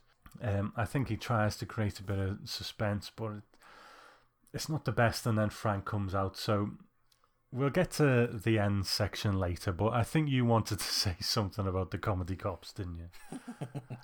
Well, yeah, there are two bumbling comedy cops in this. Their scenes look like they've been taken from a completely different movie. Completely different. I mean, they're like, you know, it's like Dukes of Hazzard or something. It, it looks like it's come out of an old 70s comedy. And you've got this sheriff in there, this big guy who is, who may be the worst actor I've ever seen. Uh, certainly up there. As um, and going to tell you something about this guy you won't believe a little bit later on, but um, and it just is, and their scenes go on forever, and it's him complaining about oh I haven't got enough cops, we don't have enough people here, just moaning and moaning and moaning. Then we get go back to the island again, and we see the actual horror story playing out, and the music they use during the scenes with this guy, where it's all like like it's really it's and it seems like I mean, I almost I don't want to spoil. We're going to talk about the actual ending of, of the. I almost feel like they're two separate movies, really. But the end of the horror part of the movie, but the the actual proper ending of this movie is about another eight minutes or so of the cops again, mm. just complaining and then coming to the island and seeing sort of the aftermath of everything that's happened there. And then you know the film finishes with like this happy, happy-go-lucky song, Da, da, da, da, and it's like, are you are you actually serious? Like you know you had a sort of a chance to craft quite a suspenseful horror movie, and you totally ruined it. What on earth they were thinking with the scenes with the cops? I mean, it, you know, in in my opinion, the film should have ended you know, on the island with, with Yeah. some of the stuff that happens on the end there, and just you know, in, in a, ended in a very Friday the Thirteenth kind of way. But this was, I thought that it took, especially the ending. I thought it took all the impact out of it. it completely did. Uh, You've got this. I mean, we'll we'll go back to the killing bit on the in the island in a sec, but you've got this old, uh, this old fat cop, just sort of, you know, probably never done any real police work in his life. Or acting. Yeah, or acting. Um, and there's this woman who's trying to find out what's going on. She's terrible as well, really Yeah. bad, just shouting at him. And and at one point he's like, "Yeah, the girl's going to be in hospital for a while. How long's she going to be in hospital for? I don't know, you know." and it's just awful dialogue between these two people. And then you're right, this other couple turn up. Where's this honeymoon island? And he starts finding us, going, "Get out of here! You don't want to go there." and it's just like I've never seen a horror movie end in this way. Okay, you, you, you know, it's not the best horror movie in the world anyway, but they usually end on this this sort of ooh, the killer might be still out there note or something, and this ends like a, a screwball eighties comedy. Yeah, it's absolutely bizarre. I mean, it, it is. It- It's one of those things where it makes a bad film even worse, you know. Like the film itself would have been, you know, I thought was passably okay, you know, nothing I would watch again. But while I was watching it, I was like, okay, and this is, you know, I like this a bit more than Home Sweet Home. It's got its problems and its flaws, but all the stuff with the comedy cops, I think, you know, I think takes it down you know, right to the bottom of that barrel, Tom. You know, I think it could have been an obscure, certainly not a classic by any means, but an obscure sort of cheesy bit of fun mm-hmm. that could have been worth watching. Maybe if they'd improved, tightened it up in a few areas here and there, it would have been, you know, sort of a, a decent obscure, you know, little cheesy gem. But the the scenes with the cops, I thought were just. You know, and like I say, especially the ending. The ending's the time when you really want the horror of that situation to have the most impact, and they totally took that away from you. And it's it's comical in you know in that way, but it, it- but not quite in the way they wanted, I think. And th- especially the the song during the end credits is like it really it really is like like we were watching a screwball comedy. That's through the whole thing, Yeah. and it was like oh, I can't believe I'm watching. I can't believe I just watched a horror movie that ends like this. You know, I know, I know. Well, why don't we take a step back to the, uh, the the final sort of stretch on the island then? Because from memory, it starts with one of the characters, and I'm not even going to try and remember the names, but there's there's three couples who are having their honeymoons on the island, and then we have Elaine and Vic, who are the proprietors, the owners of this, you know, this resort, if you like, and one of them, one of the couples finds a body on the beach, and they come to speak to Vic and Elaine, and they say, "We found a body on the beach." And I don't know whether you picked up on this, but Elaine says to Vic, "They found a bottle on the beach," and I'm sure she says they found a bottle on the beach. It's interesting you say this. I didn't pick up on it, but there was another time in the movie. Now I now I. I don't, I'm not sure if I want to go back and watch it again just to see this, but there was a time where Vic speaks to Elaine and he calls her Emily. really? Yeah, I think so. I think so. So I think, you know, I don't doubt you whatsoever that she probably did say that and they left it in. so, so I think from then on, it it ramps up to a degree. You know, the killer's running around, and by this point, They found a bottle on the beach. I actually rewound it and listened to it a couple of times, and I'm sure she says, and he's like, "We found a body on the beach," and she's like, "Vic, they found a bottle on the beach." so, so anyway, this is this is our final stretch. You know, we see that it's Frank out there. I can't remember at what point, but at some point we see that he's he's covered in bands, bands that are made of papier mache. You know, but they made an effort to make him look like a, a horror killer. Um, and he starts, you know, running around offing people. And there's a kill in a shower, which has got to be one of the most, well, the least impactful kills I've ever seen in a horror movie. Yeah. He sort of taps her with an axe slightly, and then she's covered in blood, you know. yeah, and then when her boyfriend discovers her again, she's breathing. So, Yeah. um, but yeah, this is our last stretch with all, all the kills and stuff. So, what do you think of this bit? well, you know, at least something was happening. I mean, the, the thing is, uh, there is a lot of bluster going on in the second half of this movie where people just running around going, "We're in danger, we're in danger." I know, but we can see the killer because sometimes they do quite a decent shot of just his eyes. Yeah. So I think it's a sort of decent shot, but it just takes forever to do anything. That's the problem because you would think that the the person he would be after mainly would be Elaine because she's the one who allowed him to, to burn to death. Uh, but he takes his sweet time. I mean, he tries to wipe everybody else out first, you know, except his wife and, and her lover. And um, but eventually he comes in, like you say, and he's got an axe.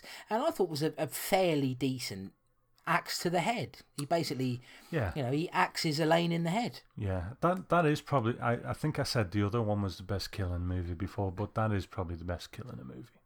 Yeah, we don't see the actual sort of impact shot, if I remember rightly. It's more that you see the aftermath of it with the axe stuck in her head. But I thought that was sort of quite good. and then you know Vic comes in and um, I think one of the boys has a shotgun and he shoots uh, Frank, and Frank goes down. And but there was an hilarious moment to this that really did make me laugh, where where Frank is basically he's supposed to be dead. I mean, he's laying on the ground dead. and um, and Vic comes in and he, you know, obviously he's seen Elaine is dead and he's devastated and he's sort of kneeling down by her and kissing her hand, and all of a sudden Vic just gets up as if he, you know, as if he was getting ready for for bed and forgot to put his watch on the dresser, and he just gets up, throws a throws a knife at Vic and then dies, Yeah. and it, but the, it's the way that he actually gets back up. He literally gets up as if, you know, it's like it's. It's almost like Michael Myers getting up, you know. It's like, oh, oh, sorry, there, forgot to put my watch on the dresser. You know, throws a knife and then lays down and finally dies. It is, um, you know, at least things ramped up a bit towards the end, which I liked. Again, uh, in the talking about this one, I, I kind of raises it slightly in my mind. Uh, if I had the time, I might I might give it another watch just to you know just to cement it a bit more in my mind because it, it wasn't awful like honeymoon horror. I would never watch that again. But Home, home, sweet home. You sorry, home sweet home. Yeah. See, they blur, blur. but it, it was sort of like someone trying to ape a Friday the 13th movie and getting a lot of it wrong, but you know, they've had a good go and and stuff like that. So I don't have bad will towards it, you know what I mean? It it, it was a bad movie. Let's not get let's not mince words, but but you know, I had a bit of good goodwill towards it in that they were they were trying something and some bits worked, some bits didn't. Yeah, hard to disagree with you on that. It is, you know, not a good movie at all. And like we say, I mean, it's low grade, bottom of the barrel stuff. But I do think they tried to sort of build up a fairly decent story. Unlike Home Sweet Home, where it's just, you know, here's a laughing, maniacal, gurning killer. Uh, let's just have him running around and picking off random people who have no no characters, no personalities as such. Whereas this one, I think, tried a little bit more. You know, set up that backstory at the very beginning of it, and unfortunately, just doesn't quite like I say, you need a bit of finesse, I think, when you're making a slash, and you need to have the beats down. It doesn't quite have the beats down, Yeah. and that's unfortunate. But it, it, it you know, I walked away from it thinking this isn't. I walked away from from from that particular scene. I, I really feel that the film the film should have ended on that scene when he kills Elaine, then he kills Vic, and then end there. Yeah. Um, uh, but I ha- I can't pretend that the ending of it didn't make it didn't make it lose a few points because it really was like wow. I mean, you just totally took the tone of this, went back to the comedy cops, and you sort of ruined it. I think ruined the ending of it. But it, you know, I can't feel bad about this one. It is bad, but it but they were trying, and uh, I have to give them credit for that. It, it, it I mean, it's a very obscure film. This is one where that has not even officially appeared on a DVD. You know, you can only get it on VHS or, like yourself, Tom. I'm sure you'll talk about it in a minute. A, a, bootleg DVD. Um, but it is, you know, very rare and obscure. I'm sort of glad I saw it. Really, uh, not one I ever would have, you know, looked for really prior to, you know, unless I was doing this show really. And uh, I'm glad I saw it. But it, yeah, it fails in, in a lot of areas. But I sort of had a, had a bit. Of, I wasn't as bored by it as you as you were, but um, you know, it, it's it's it's fine. It's passably okay. So some potential there, I think, that wasn't quite realised. Yeah, I think you know when we look at that question, that is it is it that easy to make a slasher movie? Just get a bunch of people, just get a killer, just get a location, and I think you you know you touched it on it that you need some finesse, and I think these two movies show that you know people call Friday the Thirteenth movies trash, and you know to a degree they are, but there is that level of finesse, even though they, they are a bit low rent, that these just don't have. So, you know, it, it's not just about getting all those elements together. There has got to be something more to it. And I think, if nothing else, the, these show that. Okay, well, let me read you out some trivia, Tom. I know you're always dying to hear it. I love the Um, trivia. now this is this is interesting, Tom. The only cast member who would go on to have any success after this film is Bill Petchy, who plays the rather unconvincing comedy sheriff here. Uh, his success was not in acting, however. This was his only acting role. I can't imagine why, Tom. but uh, as a camera operator and cinematographer, he would go on to film scenes for movies such as Moonwalker, the Michael Jackson film, True Romance, and Alaska. So yeah, he's a man who probably realised after he made this, he probably watched himself back and thought, yeah, um, this is not really cut out for this, but I sure do like running cameras. I think I'll do that instead. and uh, you know seemed to have some success. Uh, this was the only acting role for almost all of the actors here, the exception being Bob Wagner, who played Vic, who did have a prior acting role some ten years uh, before in a film called No Drums, No Bugles. He has no listed credits after appearing in Honeymoon Horror. So that is interesting to me that I think some of the acting in this is better than what we see in Home Sweet Home, and yet many of the actors here went on to do nothing else as far as we can tell. Perhaps they worked in theatre or something, but certainly as far as film projects go, this was you know the last, the first and last thing they ever did. Uh, both the director Harry Preston and the writer L.L. Carney did not go on to do any more film work. This being their one and only listed project. Wow. You know, it's interesting. I, I wonder whether someday, because, uh, like you said earlier, you can only get this on VHS. I bought it on DVD off a website, but it was a bootleg. Um, is someone going to pick this up one day? And you know, we we see stuff getting cleaned up and and put on DVD. I wonder if anyone ever will, but I don't know, man. It's it's been a while, hasn't it? I mean, it would surprise me if they didn't. But then you would have thought that you know a, a company. Oh, I can't really think. There's so many different companies out there. But you would have thought a company would have picked it up on DVD at the very least by now. Yeah. Maybe it's just one of those films that's just so obscure that people it's never really sort of caught on with people. It seems like from what I was reading online that that generally the I think somebody on a forum or something. I, I didn't really look into it very much, but someone in a forum was saying that they contacted a um, the original dis- distributor of this, and they were saying that they just wouldn't be able to make enough back in sales to warrant putting it on DVD. That's I think that's what I've read. Right. Um, they just don't feel that this this is a film that would particularly sell, and uh, you know I, I guess I can understand that. I can see that. I I could see it being on one of those box sets of you know. Um, you know, 100 movies for 20 or 30 quid or something, you know what I mean?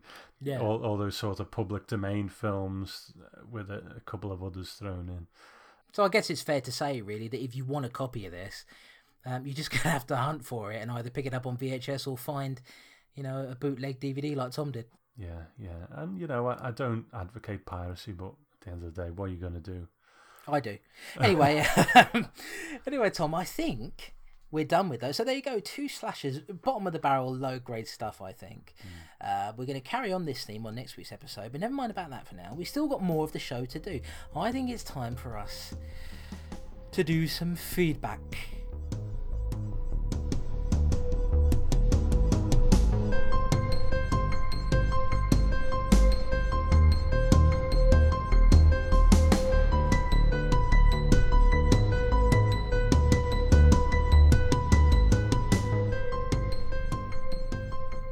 Alright, so first up, Tom, we have some audio from our good friend David Chicola, of course, who is husband of Brandy.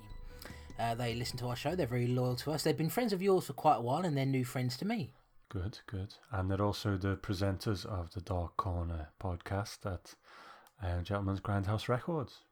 Yeah, now this particular piece of audio, um, David recorded for us. Uh, if you remember, those of you listening, I went on quite a bit of a rant on the last episode and uh, talking about enthusiasm and sort of directing that uh, at a particular person. And, um, you know, Brandy sent me a very nice message just basically saying that you know she was sort of cheering hooping and hollering when she was listening to it and uh, and that she and, and david had listened to it together and they sort of uh, D- dave had this interesting reaction to it and wanted to sort of make this very intellectual point about enthusiasm and I really I really like what he has to say here. So let, let's play this and then we'll we'll discuss that further. So here's the audio from Dave.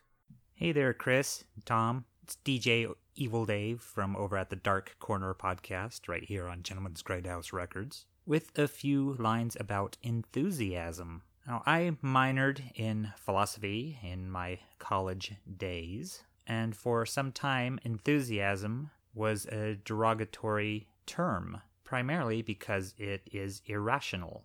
Going back to the original Greek, enthusiasm basically means being possessed by a god. Thu, Theo, therefore, its primary meaning is to be filled with a Holy Spirit, which, according to philosophers like Voltaire, is very much contrary to irrational argument. So, in regards to deontology, that is, the belief in the existence of God, an enthusiast's argument is that God exists because one feels that God exists. There is no factual basis to support the existence of God, only an emotional or spiritual feeling. It's only in the recent centuries that the meaning of enthusiasm has grown to be more positive, primarily under Puritan use, especially American, where enthusiasm has come to mean excitement or ardor, but even its modern use, it's still irrational. I must admit, after your previous show, I'm with Chris on this one, in that for an honest review of the films under the Section 3 list, to be genuine, you must follow your personal thoughts and responses to whatever the film is. And you do address a film's cultural or historical impact, though that does not necessarily make it a good film. Good and bad in regards to art is purely subjective. It's in the eye of the beholder. There are no facts when it comes to whether a film is good or bad. And if you are a subjectivist, you could argue whether there are facts at all. For as Nietzsche said, there are no facts, only the opinion of facts. Even those things we can measure objectively are interpreted subjectively. So, in my opinion, the best way you can produce your show is to continue to be genuine in your personal subjective opinions on films. For enthusiasm, whether in its classic meaning or its more modern terms, cannot be faked. So, with that said, I just want to tell you to keep doing what you do as you do it, and we fans will love you for it. Thanks, Tom and Chris. Bye. Thank you, Dave. That was some uh, a very supportive message from Dave Jacola from the Dark Corner podcast. Now, you know, if you listen to the eps- the last episode, you will know what that's about. And we, we don't want to drag this on or make a big deal out of it because this is a show about having fun, talking about movies. We don't get too serious. But, you know, last episode, someone had said something on Facebook that we both took offense at. And, you know, while Chris might have been a bit more animated than me about it, I just want to reiterate that I completely support his comments and completely agree with them the the person who made those comments on Facebook uh, after listening to that episode put another uh, response on there and was quite apologetic to a degree, um, but then made a sort of closing comment that if we are putting opinions out there ourselves, then we should expect disagreement to come back to us as well. It's a two way street. So they then subsequently deleted that message and all the original messages that our our sort of uh, conversation was about in the first place. And I think, okay, well they've they've put that out there saying you know we should expect disagreement to come back. But I think at the end of the day, that was the whole point of your your rant, to call it that, in the first place we have never ever said that ours is the only opinion. You know, we welcome disagreement. We welcome people giving different opinions. And that, you know, that's the kind of fun of the show, if you like, you know what I mean? But it's all about how you do it. You know, we're two guys who who lead busy lives, who do a show for other people's enjoyment. We don't get we don't get paid for it. We actually end up losing money because of it with the hosting and, and so on. So so we do this with a lot of goodwill. And the person who wrote those comments in the first place disagreed with our assessment of The Hills Have Eyes. Now, if his response had been, you know what, guys, I actually like The Hills Have Eyes, and this is why, then that would have been the end of it. You know what I mean? There never would have been that rant from Chris in the last episode. And that is our whole point. You know, we do this with goodwill towards everyone else. And if people want to come back to us with uh, different opinions on the film, with the same goodwill that we put out there, then that's great. You know, we enjoy that and we love that.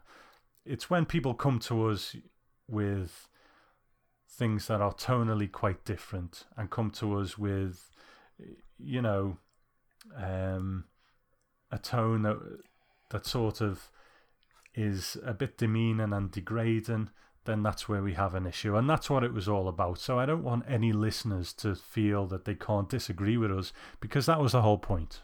Yeah, look, uh, let's look at it this way.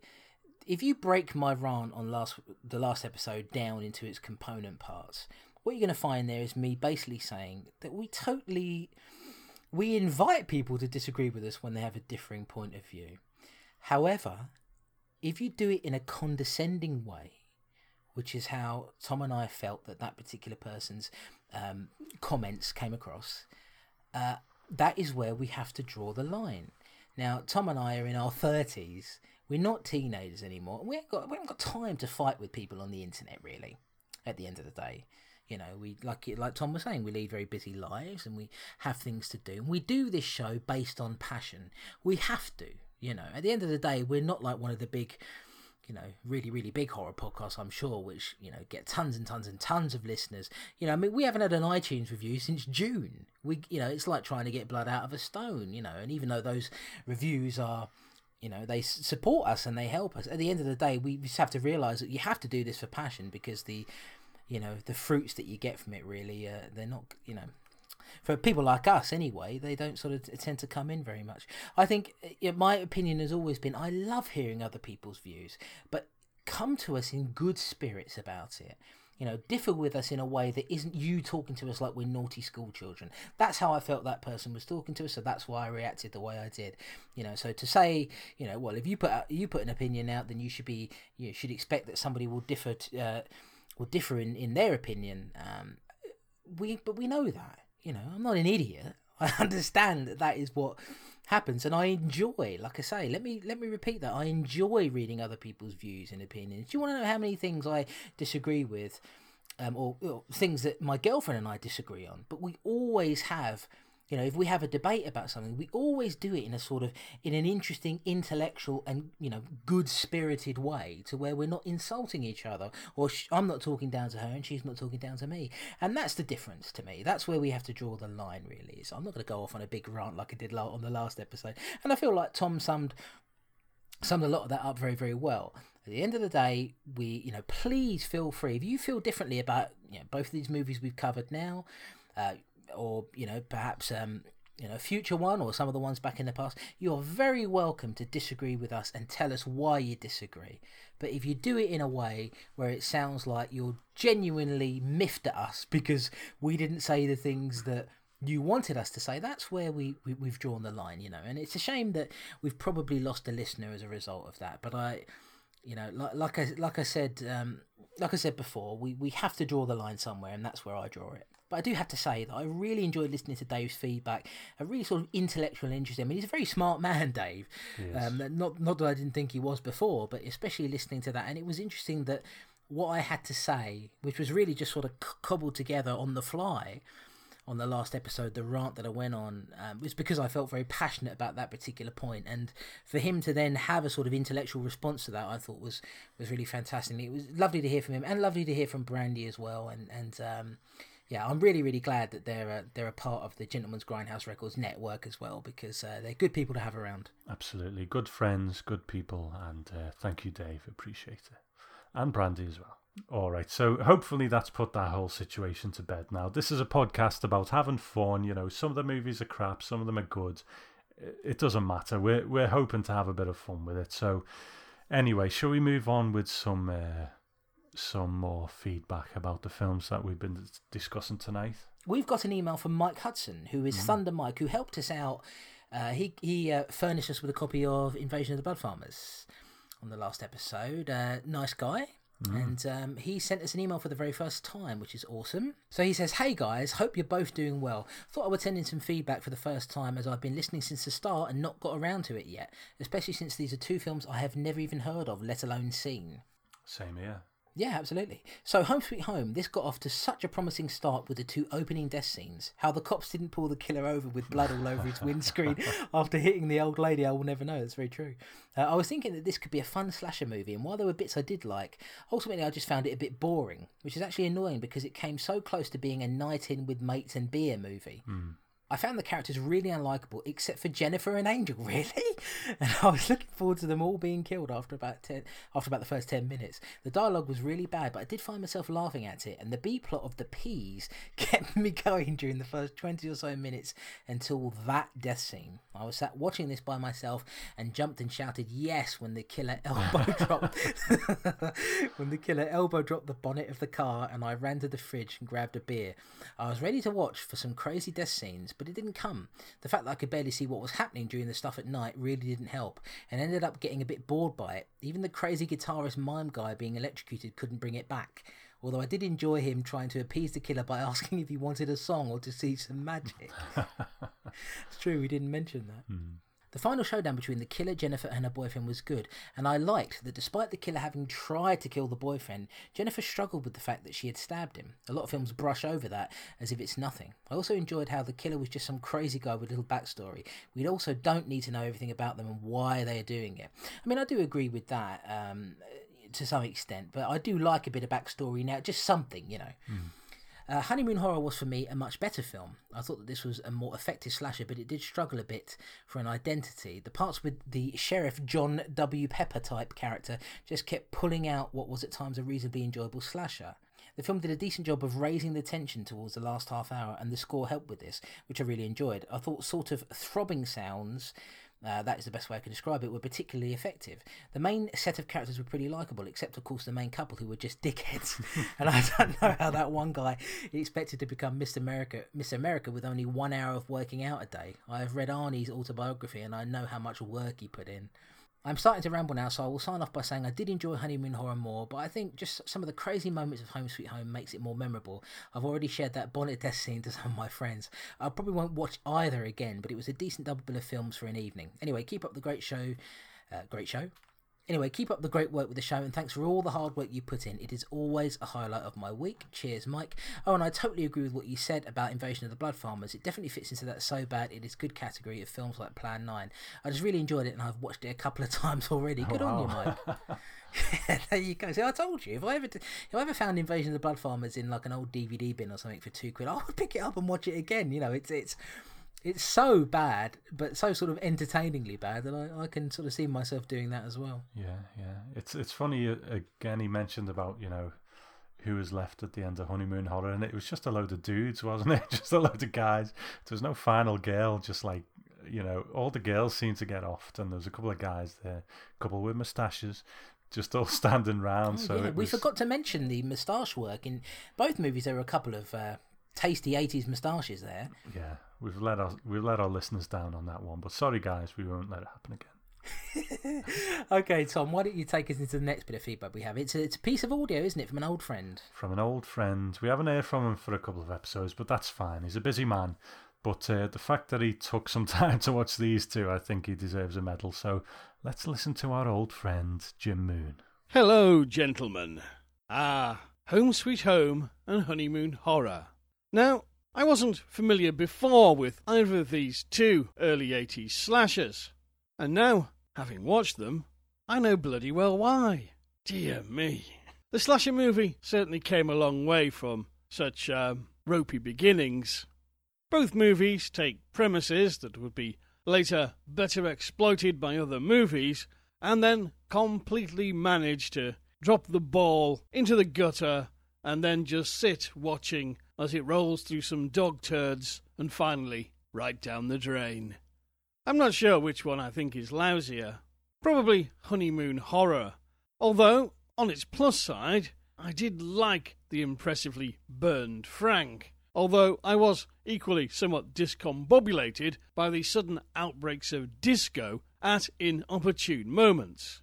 Now, I have nothing against disco, it was just a bit weird some of the scenes they choose to illustrate with some very dated and presumably copyright free funky tunes. I think on the whole, although it is equally inept, I had more fun with Home Sweet Home. Partly because early on I decided that the maniac pumped up killer must surely be the loved child of Lou Ferrigno and Andre the Giant. And it's not every slasher movie that has a member of the Kiss army wandering around with his own mobile amplifier. On one hand, This character was so annoying, I couldn't wait to see him get bumped off. In fact, actually, that's true of all the characters in uh, both films. They were definitely slashers where you're going, go on, go on, kill the idiots, kill them. However, when our scary white faced buffoon finally got electrocuted, I was actually a bit sorry. Really, they should have made him the final goon, and maybe gone for an axe versus axe duel at the end. Ah well, you can always dream.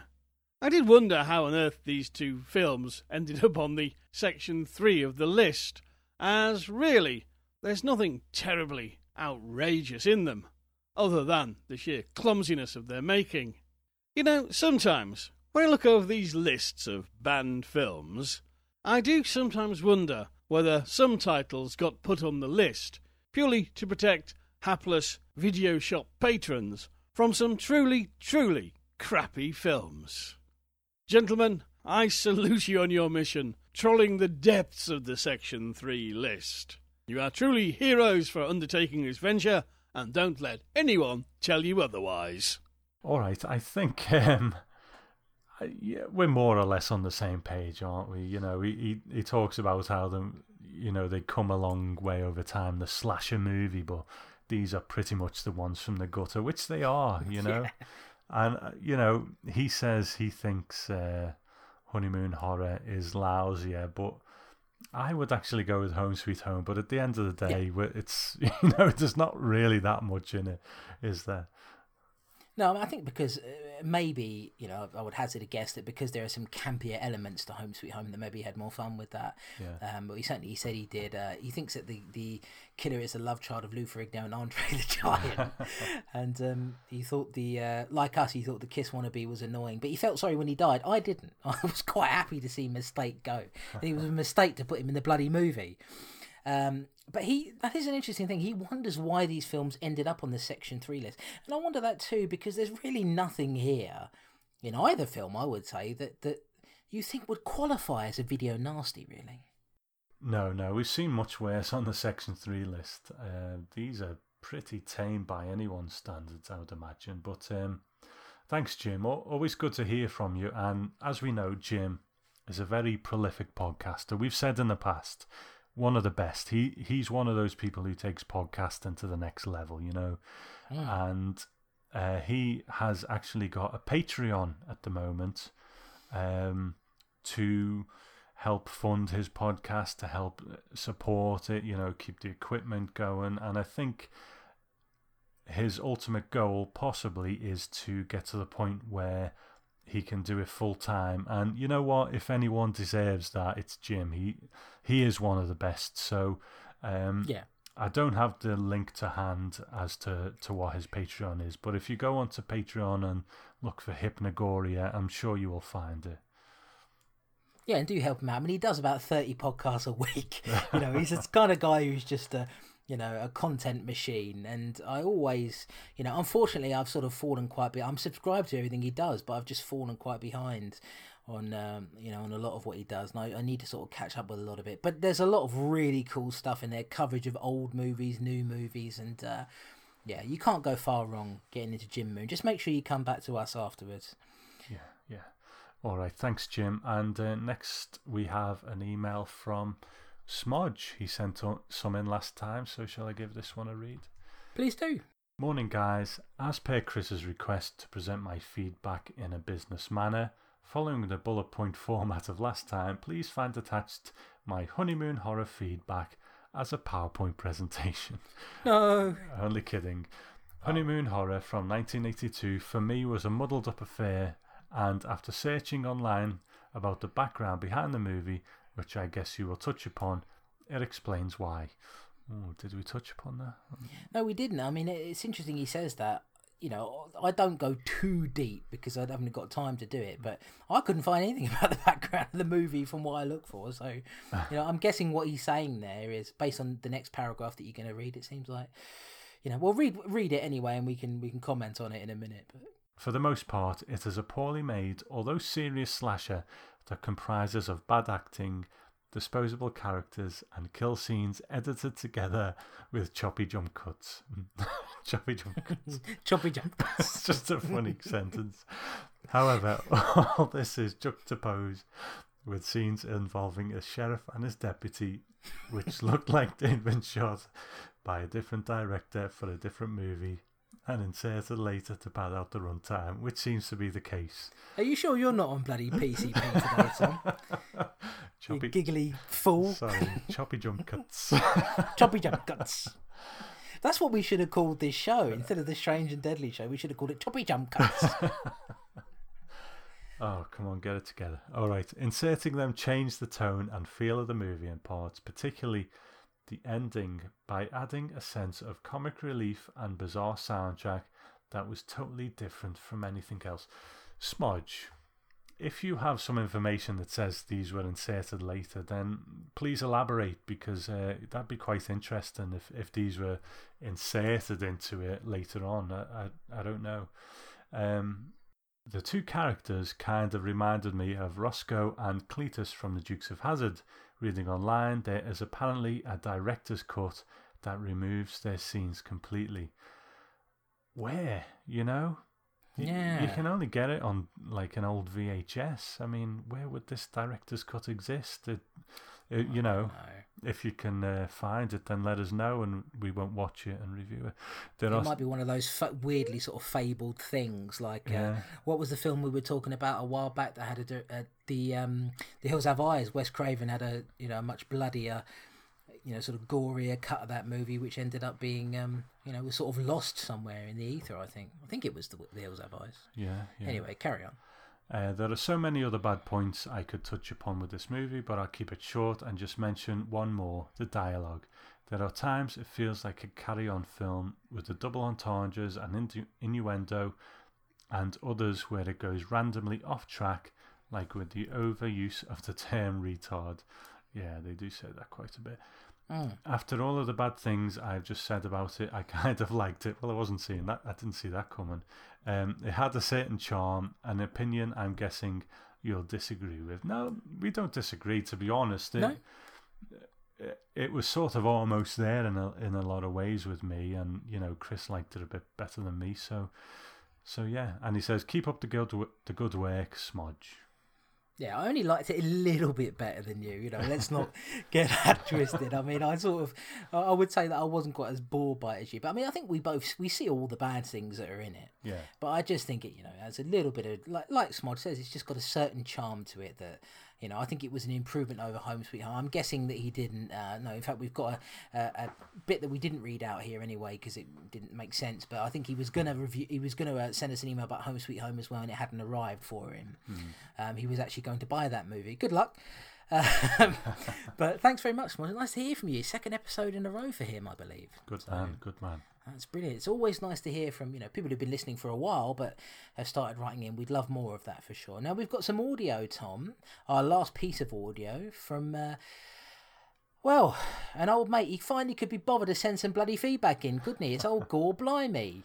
God, Uh, let's, pl- yeah, that's right. Let's the man who practically nicked my name, my uh, my old internet nickname, Gore Boy. He was definitely influenced by me.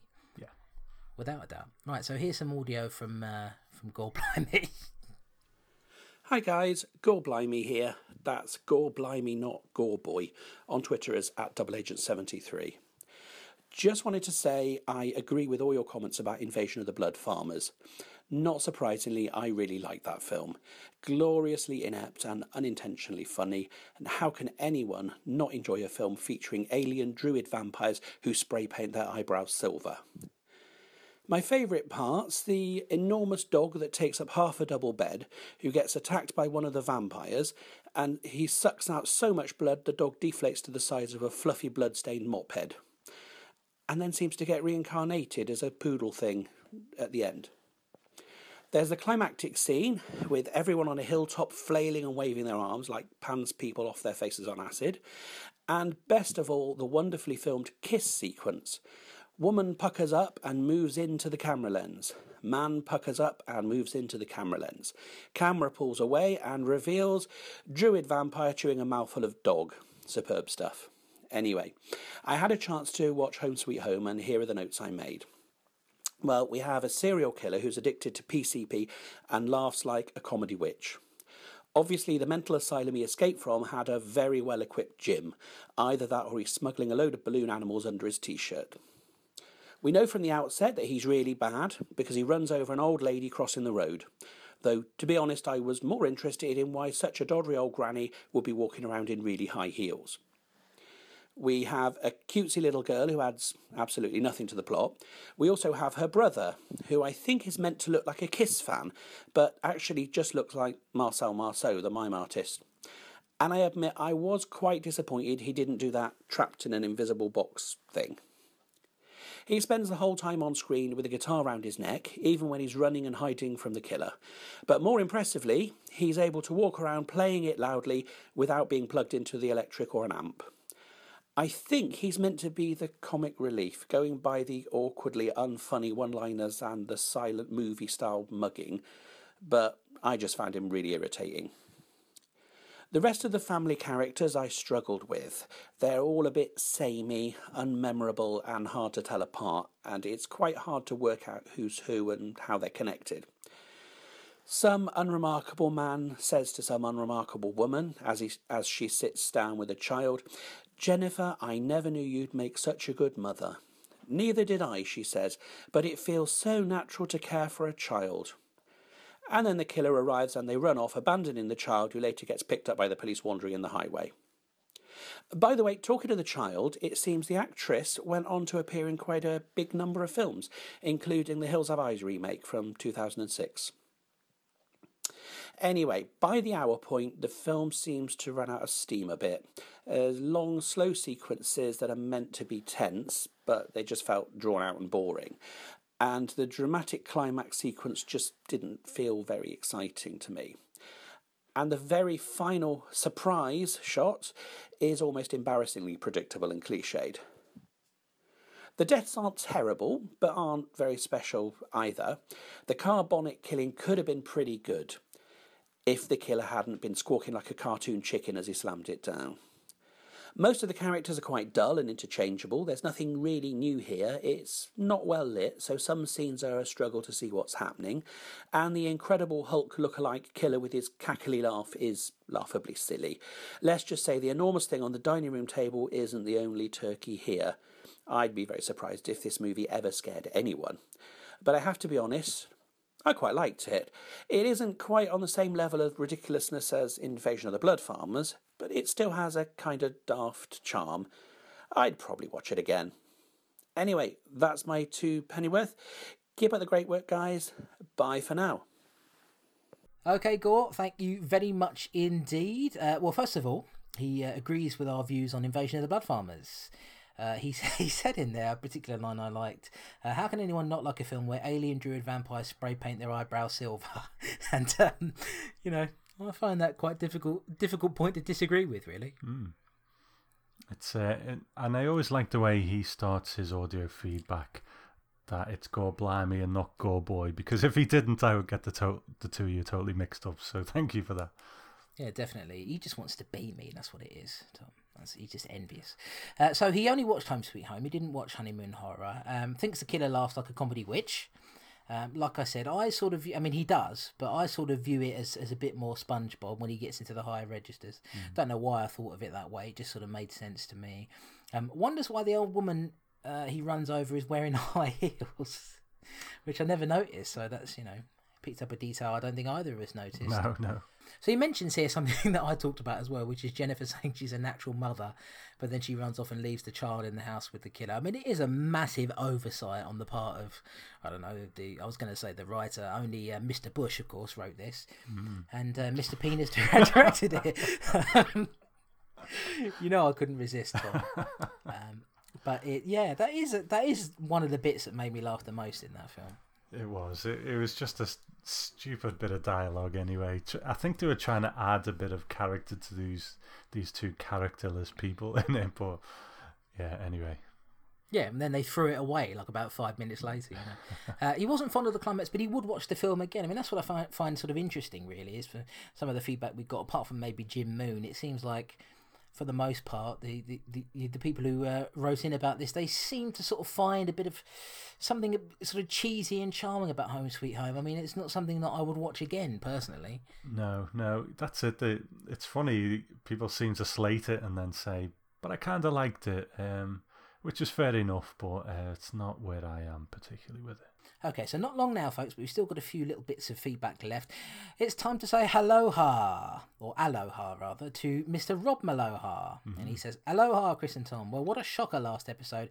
Fancy changing your viewing order. Oh, and the little rant, which wasn't half as ranty as I expected. Really? Uh, Tom, you listened to that rant about 20 times. I think it was pretty ranty. A little bit. Uh, yeah, it was well founded, and I'm well founded rather, and I'm glad I could be used as a reference point for a differing opinion. Long may expressing your own views continue. When he's talking about changing the viewing order, there, folks, by the way, is we, we're going to cover some zombie films um, instead of this one, and we decided to push the zombie episode down further in the schedule because um, it was a little bit closer to the last one we did. So that's what he means by that. Uh, you've picked some pretty obscure slashes this week, and it's easy to see why they stayed so obscure, as they don't add anything new to the genre. Neither film is as terribly made as Blood Farmers, although Honeymoon Horror had its moments. The woman in the shop was clearly reading her lines, and I nearly fell over laughing when the English maid started talking. God blimey, governor! and what was the point of the two cops? Is it obligatory to have a comedy cop side story in a rural American horror? Seems like it. Uh, it felt like the film came in 20 minutes too short, and they added the cops to flesh. They added the cops to flesh it out. The other problem was that most of the characters were pretty unlikable. The honeymoon couples were bearable stereotypes, but I didn't really care what happened to them. The sorority girls were too wooden to believe in, and Vic and Elaine quite frankly deserved each other. There was also no real mystery as to who the killer was, even though the film heavy heavy-handedly tried to convince you it was the poor handyman. The way all the characters talked about him was quite shocking. By the end, I felt like I should be cheering on the killer. Hmm. I'm probably going to be alone in my opinion here. Uh, I think you are, Rob, but I quite like the characters in Home Sweet Home. The uh, the house uh, was full of quirky misfits, felt quite real, even though some of the characters were far fetched, and I actually cared about them as they were being picked off. My goodness! Wow. You are uh, an interesting and unique man, Mr. Rob. uh, the killer worked for me too. No deception as to his origins or who's doing the killing, just a drugged up, muscle bound psycho. Okay, so it felt like they were being stalked by Lou Ferrigno, 70s Hulk, without the green makeup, but that in itself is pretty scary. I also have to say, folks, um, just as a slight aside, Lou Ferrigno is a horrible man. Um, if you if you look up uh, many convention stories of people who have met him. He is not a very nice man, including my own girlfriend who met him at a convention and he was horrible. So um, I think Lou Ferrigno himself is actually pretty scary, even when he hasn't got the makeup on. Um, I'm ashamed to admit that one moment made me jump, which doesn't happen often. Uh, it was towards the end when they were trying to get the little girl to go to another room and the Hulk jumped out. I watched the moment again I think it was the actual fear of the girl as she clearly knew what was about to happen and genuinely didn't want to walk down the corridor. Poor kid. Out of these films, I could certainly see myself watching Home Sweet Home again. They both lacked in originality and bloodshed, but I quite like the people, killer, and setting of Home Sweet Home. Keep up the good work. Cheers, Rob. And that's uh, he's on Twitter at Rob's Lib, L I B. So yeah, Rob actually really seemed to like Home Sweet Home. Wow. Uh, uh, now look, look here, folks. This is when somebody has an opinion that differs to ours, and because he's not being condescending but passionate about it, it's totally fine. Um, I just wanted to, you know, point that out as an example of you know sort of good differing opinion to our own because yeah tom and i we we you know didn't care for this movie at all. Rob happened to really like it. Yeah. Yeah i have to say the characters made no real impression on me but they did on rob. Mm. and he said they were quite realistic in their way. So rob say hello to the mime with an electric guitar who hangs around your house and uh, you know. Yep Yep, and the woman, the uh, of course the natural mother who decides to leave the uh, child in the house with the killer and run off and save her own life. Yeah, say hello to them both. Thanks, well, thanks for your feedback, Rob. Always yeah, thanks, Rob. Yeah, he always sends in you know a good lengthy email and um, is somebody who's a big fan of film. You know, like we, we always say about him, he's always posting about video nasties. He's going through all the nasties. You poor sod. Mm. so good luck to you, Rob, and uh, yeah, I hope that you write in on the next one. We've got one final piece of feedback here, Tom. This is from Facebook. We don't cover Facebook comments very often, uh, but this is somebody who I think is a loyal listener. And I don't, like I said on the last episode when I was doing my run, I don't have anything to do with the Facebook side of things. I just uh, am not really a Facebook guy. But uh, yeah, what can you tell us about this one? Well, this is from uh, Amanda Reese. Amanda Reese, I don't know. Tell us how to pronounce your name, Amanda. I'm sorry for getting it so wrong. But um, she just gave us a quick bit of feedback after the last episode, and she said, "Love this episode. I think you talked me into checking out Invasion of the Blood Farmers. Amanda, get some of your friends together." Get some booze in if that's what you're into, and just enjoy it. I think you'll dig it. Yeah, uh, bit of PCP. Yeah, and then go out and kill a load of people. Years ago, when I lived in LA, a revival film house was supposed to screen Farmers uh, with Barn of the Naked Dead. I go on. So no, no, I just say I just love the title Barn of the Naked Dead. I brought my friend along thinking she would get a kick out of it, but when we got there, they told us the print for Farmers was a mess. So they pulled out their reels of Fulci's Gates of Hell. Ooh. My friend, who is a horror softie, watched the whole film between the fingers covering her eyes, but she enjoyed it and Barn as well, because it's awesome. anyway, Farmers has always eluded me, but it sounds like a lot of fun. Well, a little secret, Amanda, it was on YouTube. Uh, yeah, absolutely. And can I just say, Tom, can I interject here? And I think you're going to agree with me. Fulci's Gates of Hell one of my favourite films. City of the Living Dead, as it's also known, mm-hmm. and um, much better than these these two films and Invasion of the Blood Farmers.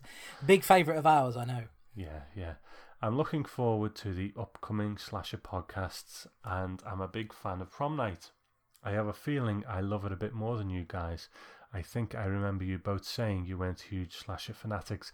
You know, I think where that might have come from is Chris Brown sent in some feedback once where he said, he wasn't a big fan of slashers, so maybe she's getting us confused with him. Yeah, no, we are we're both. I mean, I like I was saying earlier, I dedicated, you know, a couple of years of my life to just tracking down slashers, so no, I'm a, I'm a big fan of them. Hmm. I think when all is revealed, the whole thing is just so tragic. It's one of those movies where the killer's motives really work and add a little weight to the film. Plus, I love Wendy. Oh, she's talking about prom night. You know what? I've never seen prom night. Um, mm-hmm. uh, so yeah, I don't know what any of that is alluding to, but I look forward to checking it out next time. I do. I've got the whole box set, Tom, of Prom Night and all its sequels. Well, so have I. I've just never ever watched it. oh dear. Okay. And she says, "And oh my God, Home Sweet Home, insanity at its best." Okay, uh, that's all. Just wanted to say I love the show, and keep it up. Well, thank you, Amanda. Insanity at its worst, you mean? but she's obviously a big fan of that. That's great. So we heard from somebody else who's new. Mm-hmm. And um, or when I say somebody who's just written in for the first time, but uh, I think has been a fan of the show for for a while. So that's brilliant. And uh, yeah, she actually saw a screening of. Uh, she actually saw a screening of of Invasion of the Blood Farmers. That's uh, that's amazing to me. That you know, such an obscure film. You know. Well, it was planned, wasn't it? Um, you know, maybe we can get Chris Brown to do one of his screenings. You know, that he does here in Liverpool and do uh, Invasion of the Blood Farmers and just see the cinema go out of business because no one wants to go and watch it. But, I'll tell you what, though, it sounds getting it, pulling out their reels of Fulci Gates of Hell sounds bloody great to me. I'd love to see that film on the big screen. Yeah, yeah, absolutely, absolutely. Okay, so thank you very much, Amanda. Thank you to everybody who wrote in or sent audio feedback. If you want to do so, you want to do the same as they did, you can, of course, email us at feedback at strangeanddeadly.com. Uh, if you want to send us audio feedback, you can certainly do. Just send us an MP3 file, ideally. Try not to make it over four minutes. If you can sort of cap it at about four minutes, that would be great. Uh, but yeah, do send us feedback. Of course, you can find us on uh, Twitter at twitter.com forward slash strange deadly. No and in there. Tom, where can they find you? I'm on Twitter at Grindhouse Tom. Yeah, and I'm on Twitter at the Gore Boy. You can also find me on Instagram at instagram.com forward slash the Chris Clayton. I just basically mostly post stuff on their new releases I've got and things like that. I bought a bunch of horror films lately. I bought some from the Shameless uh, film sale that was on recently. A couple of Gialli that I've never seen before and I can't remember any of the names of. I think uh, Who Saw Her Die is one, My Dear Killer is another, and Night Train Murders. There you go. So I bought a bunch of stuff recently. You can see photos of all that stuff. Not sure how exciting it is to just see somebody, you know, taking a picture of the box of something, but there you go. If you want to see it, you can. You can follow me there.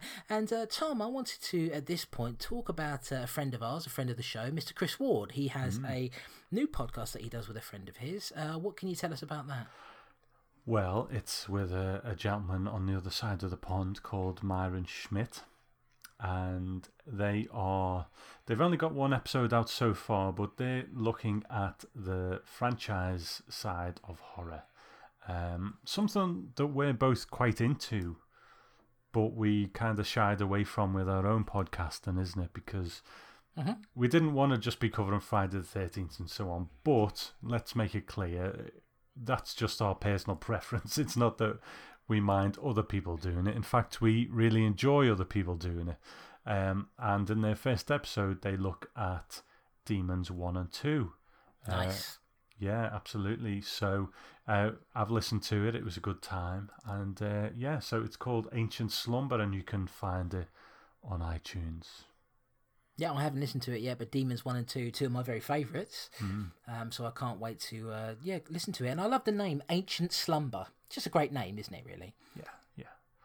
Yeah. So do check that out. And that, folks, is the end of the show. But of course, we need to tell you what's going to be on the next episode. Now, just to let you know, unfortunately, uh, well, fortunately, in that I get to see family, but I've got uh, some family flying in next week, so I won't be able to do the scheduled, the next scheduled show a fortnight from now. So it's going to be the week after.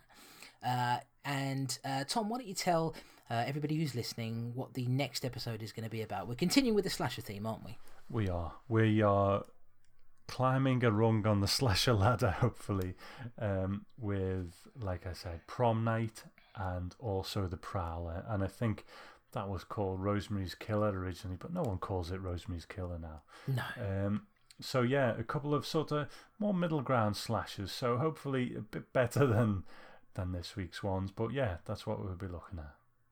Yeah, so continuing with the slasher theme, really, really looking forward to doing that. Looking forward to revisiting Prom Night as I haven't seen it for quite some time. And um, maybe, I don't know, I don't think you're going to have time to watch all the sequels, Tom, but maybe I'll, if I can remember anything about them, I'll, uh, you know, maybe discuss some of the sequels just very briefly. Um, Yeah, that'd be good. that. Yeah, because they're sort of they're quite interesting. So that's it, folks. So as I said, look out for the next episode to be a week after you would normally hear it. And uh, until then, thank you very much for listening. You know, if you can leave us a review or rating on iTunes, that would be great. Help support the show. And uh, until the next episode, I've been Chris Clayton, And I'm Tom Elliott. and we'll see you soon. Bye for now. Bye.